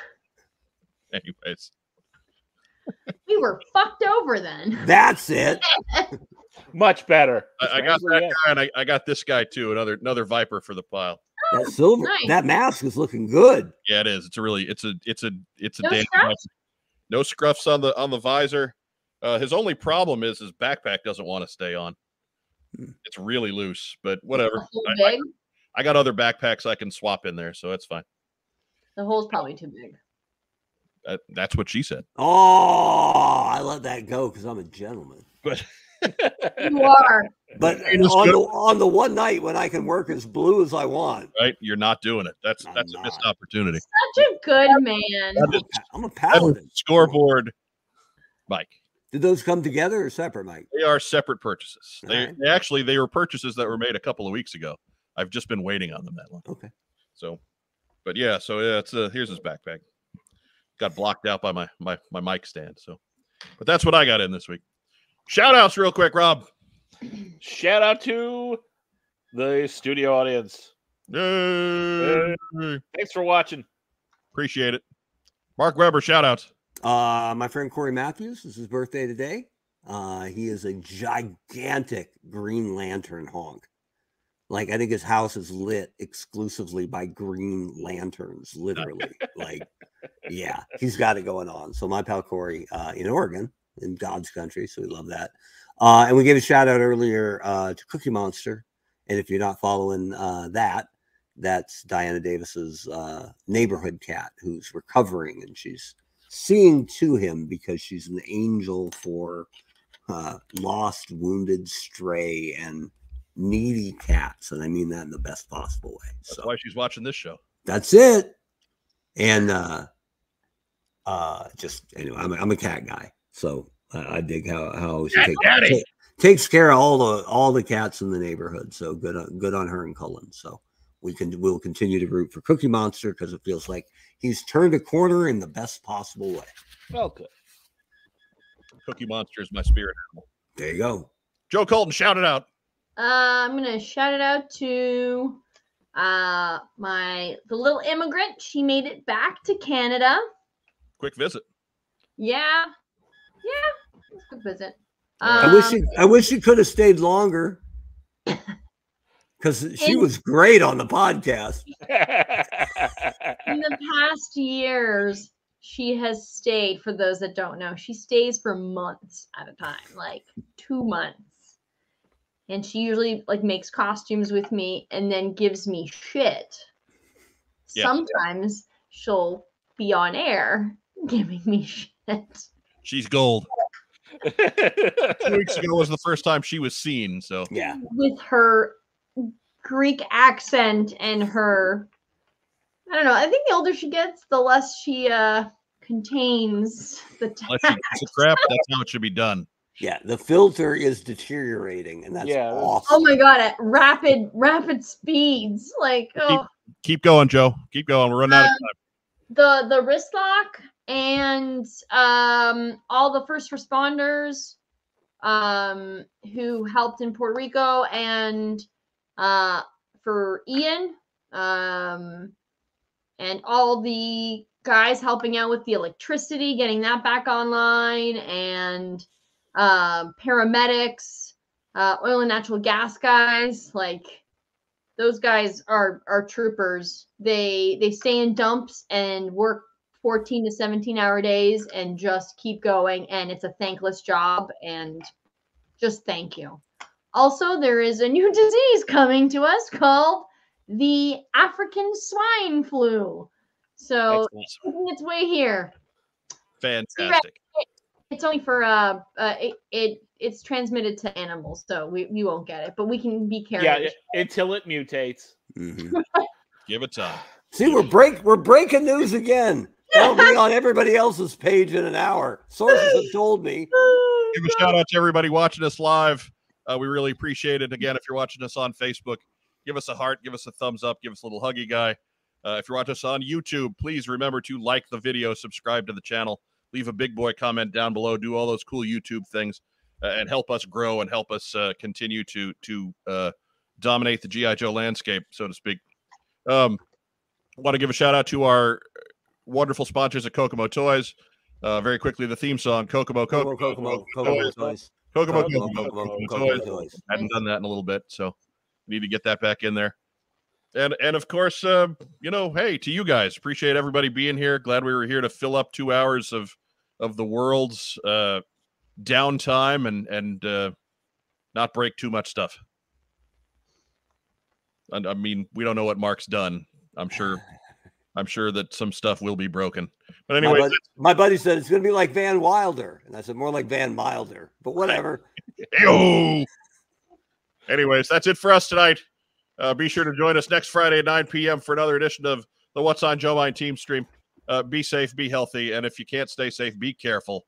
Uh, have a great rest of the weekend. Yo, Joe. Night all.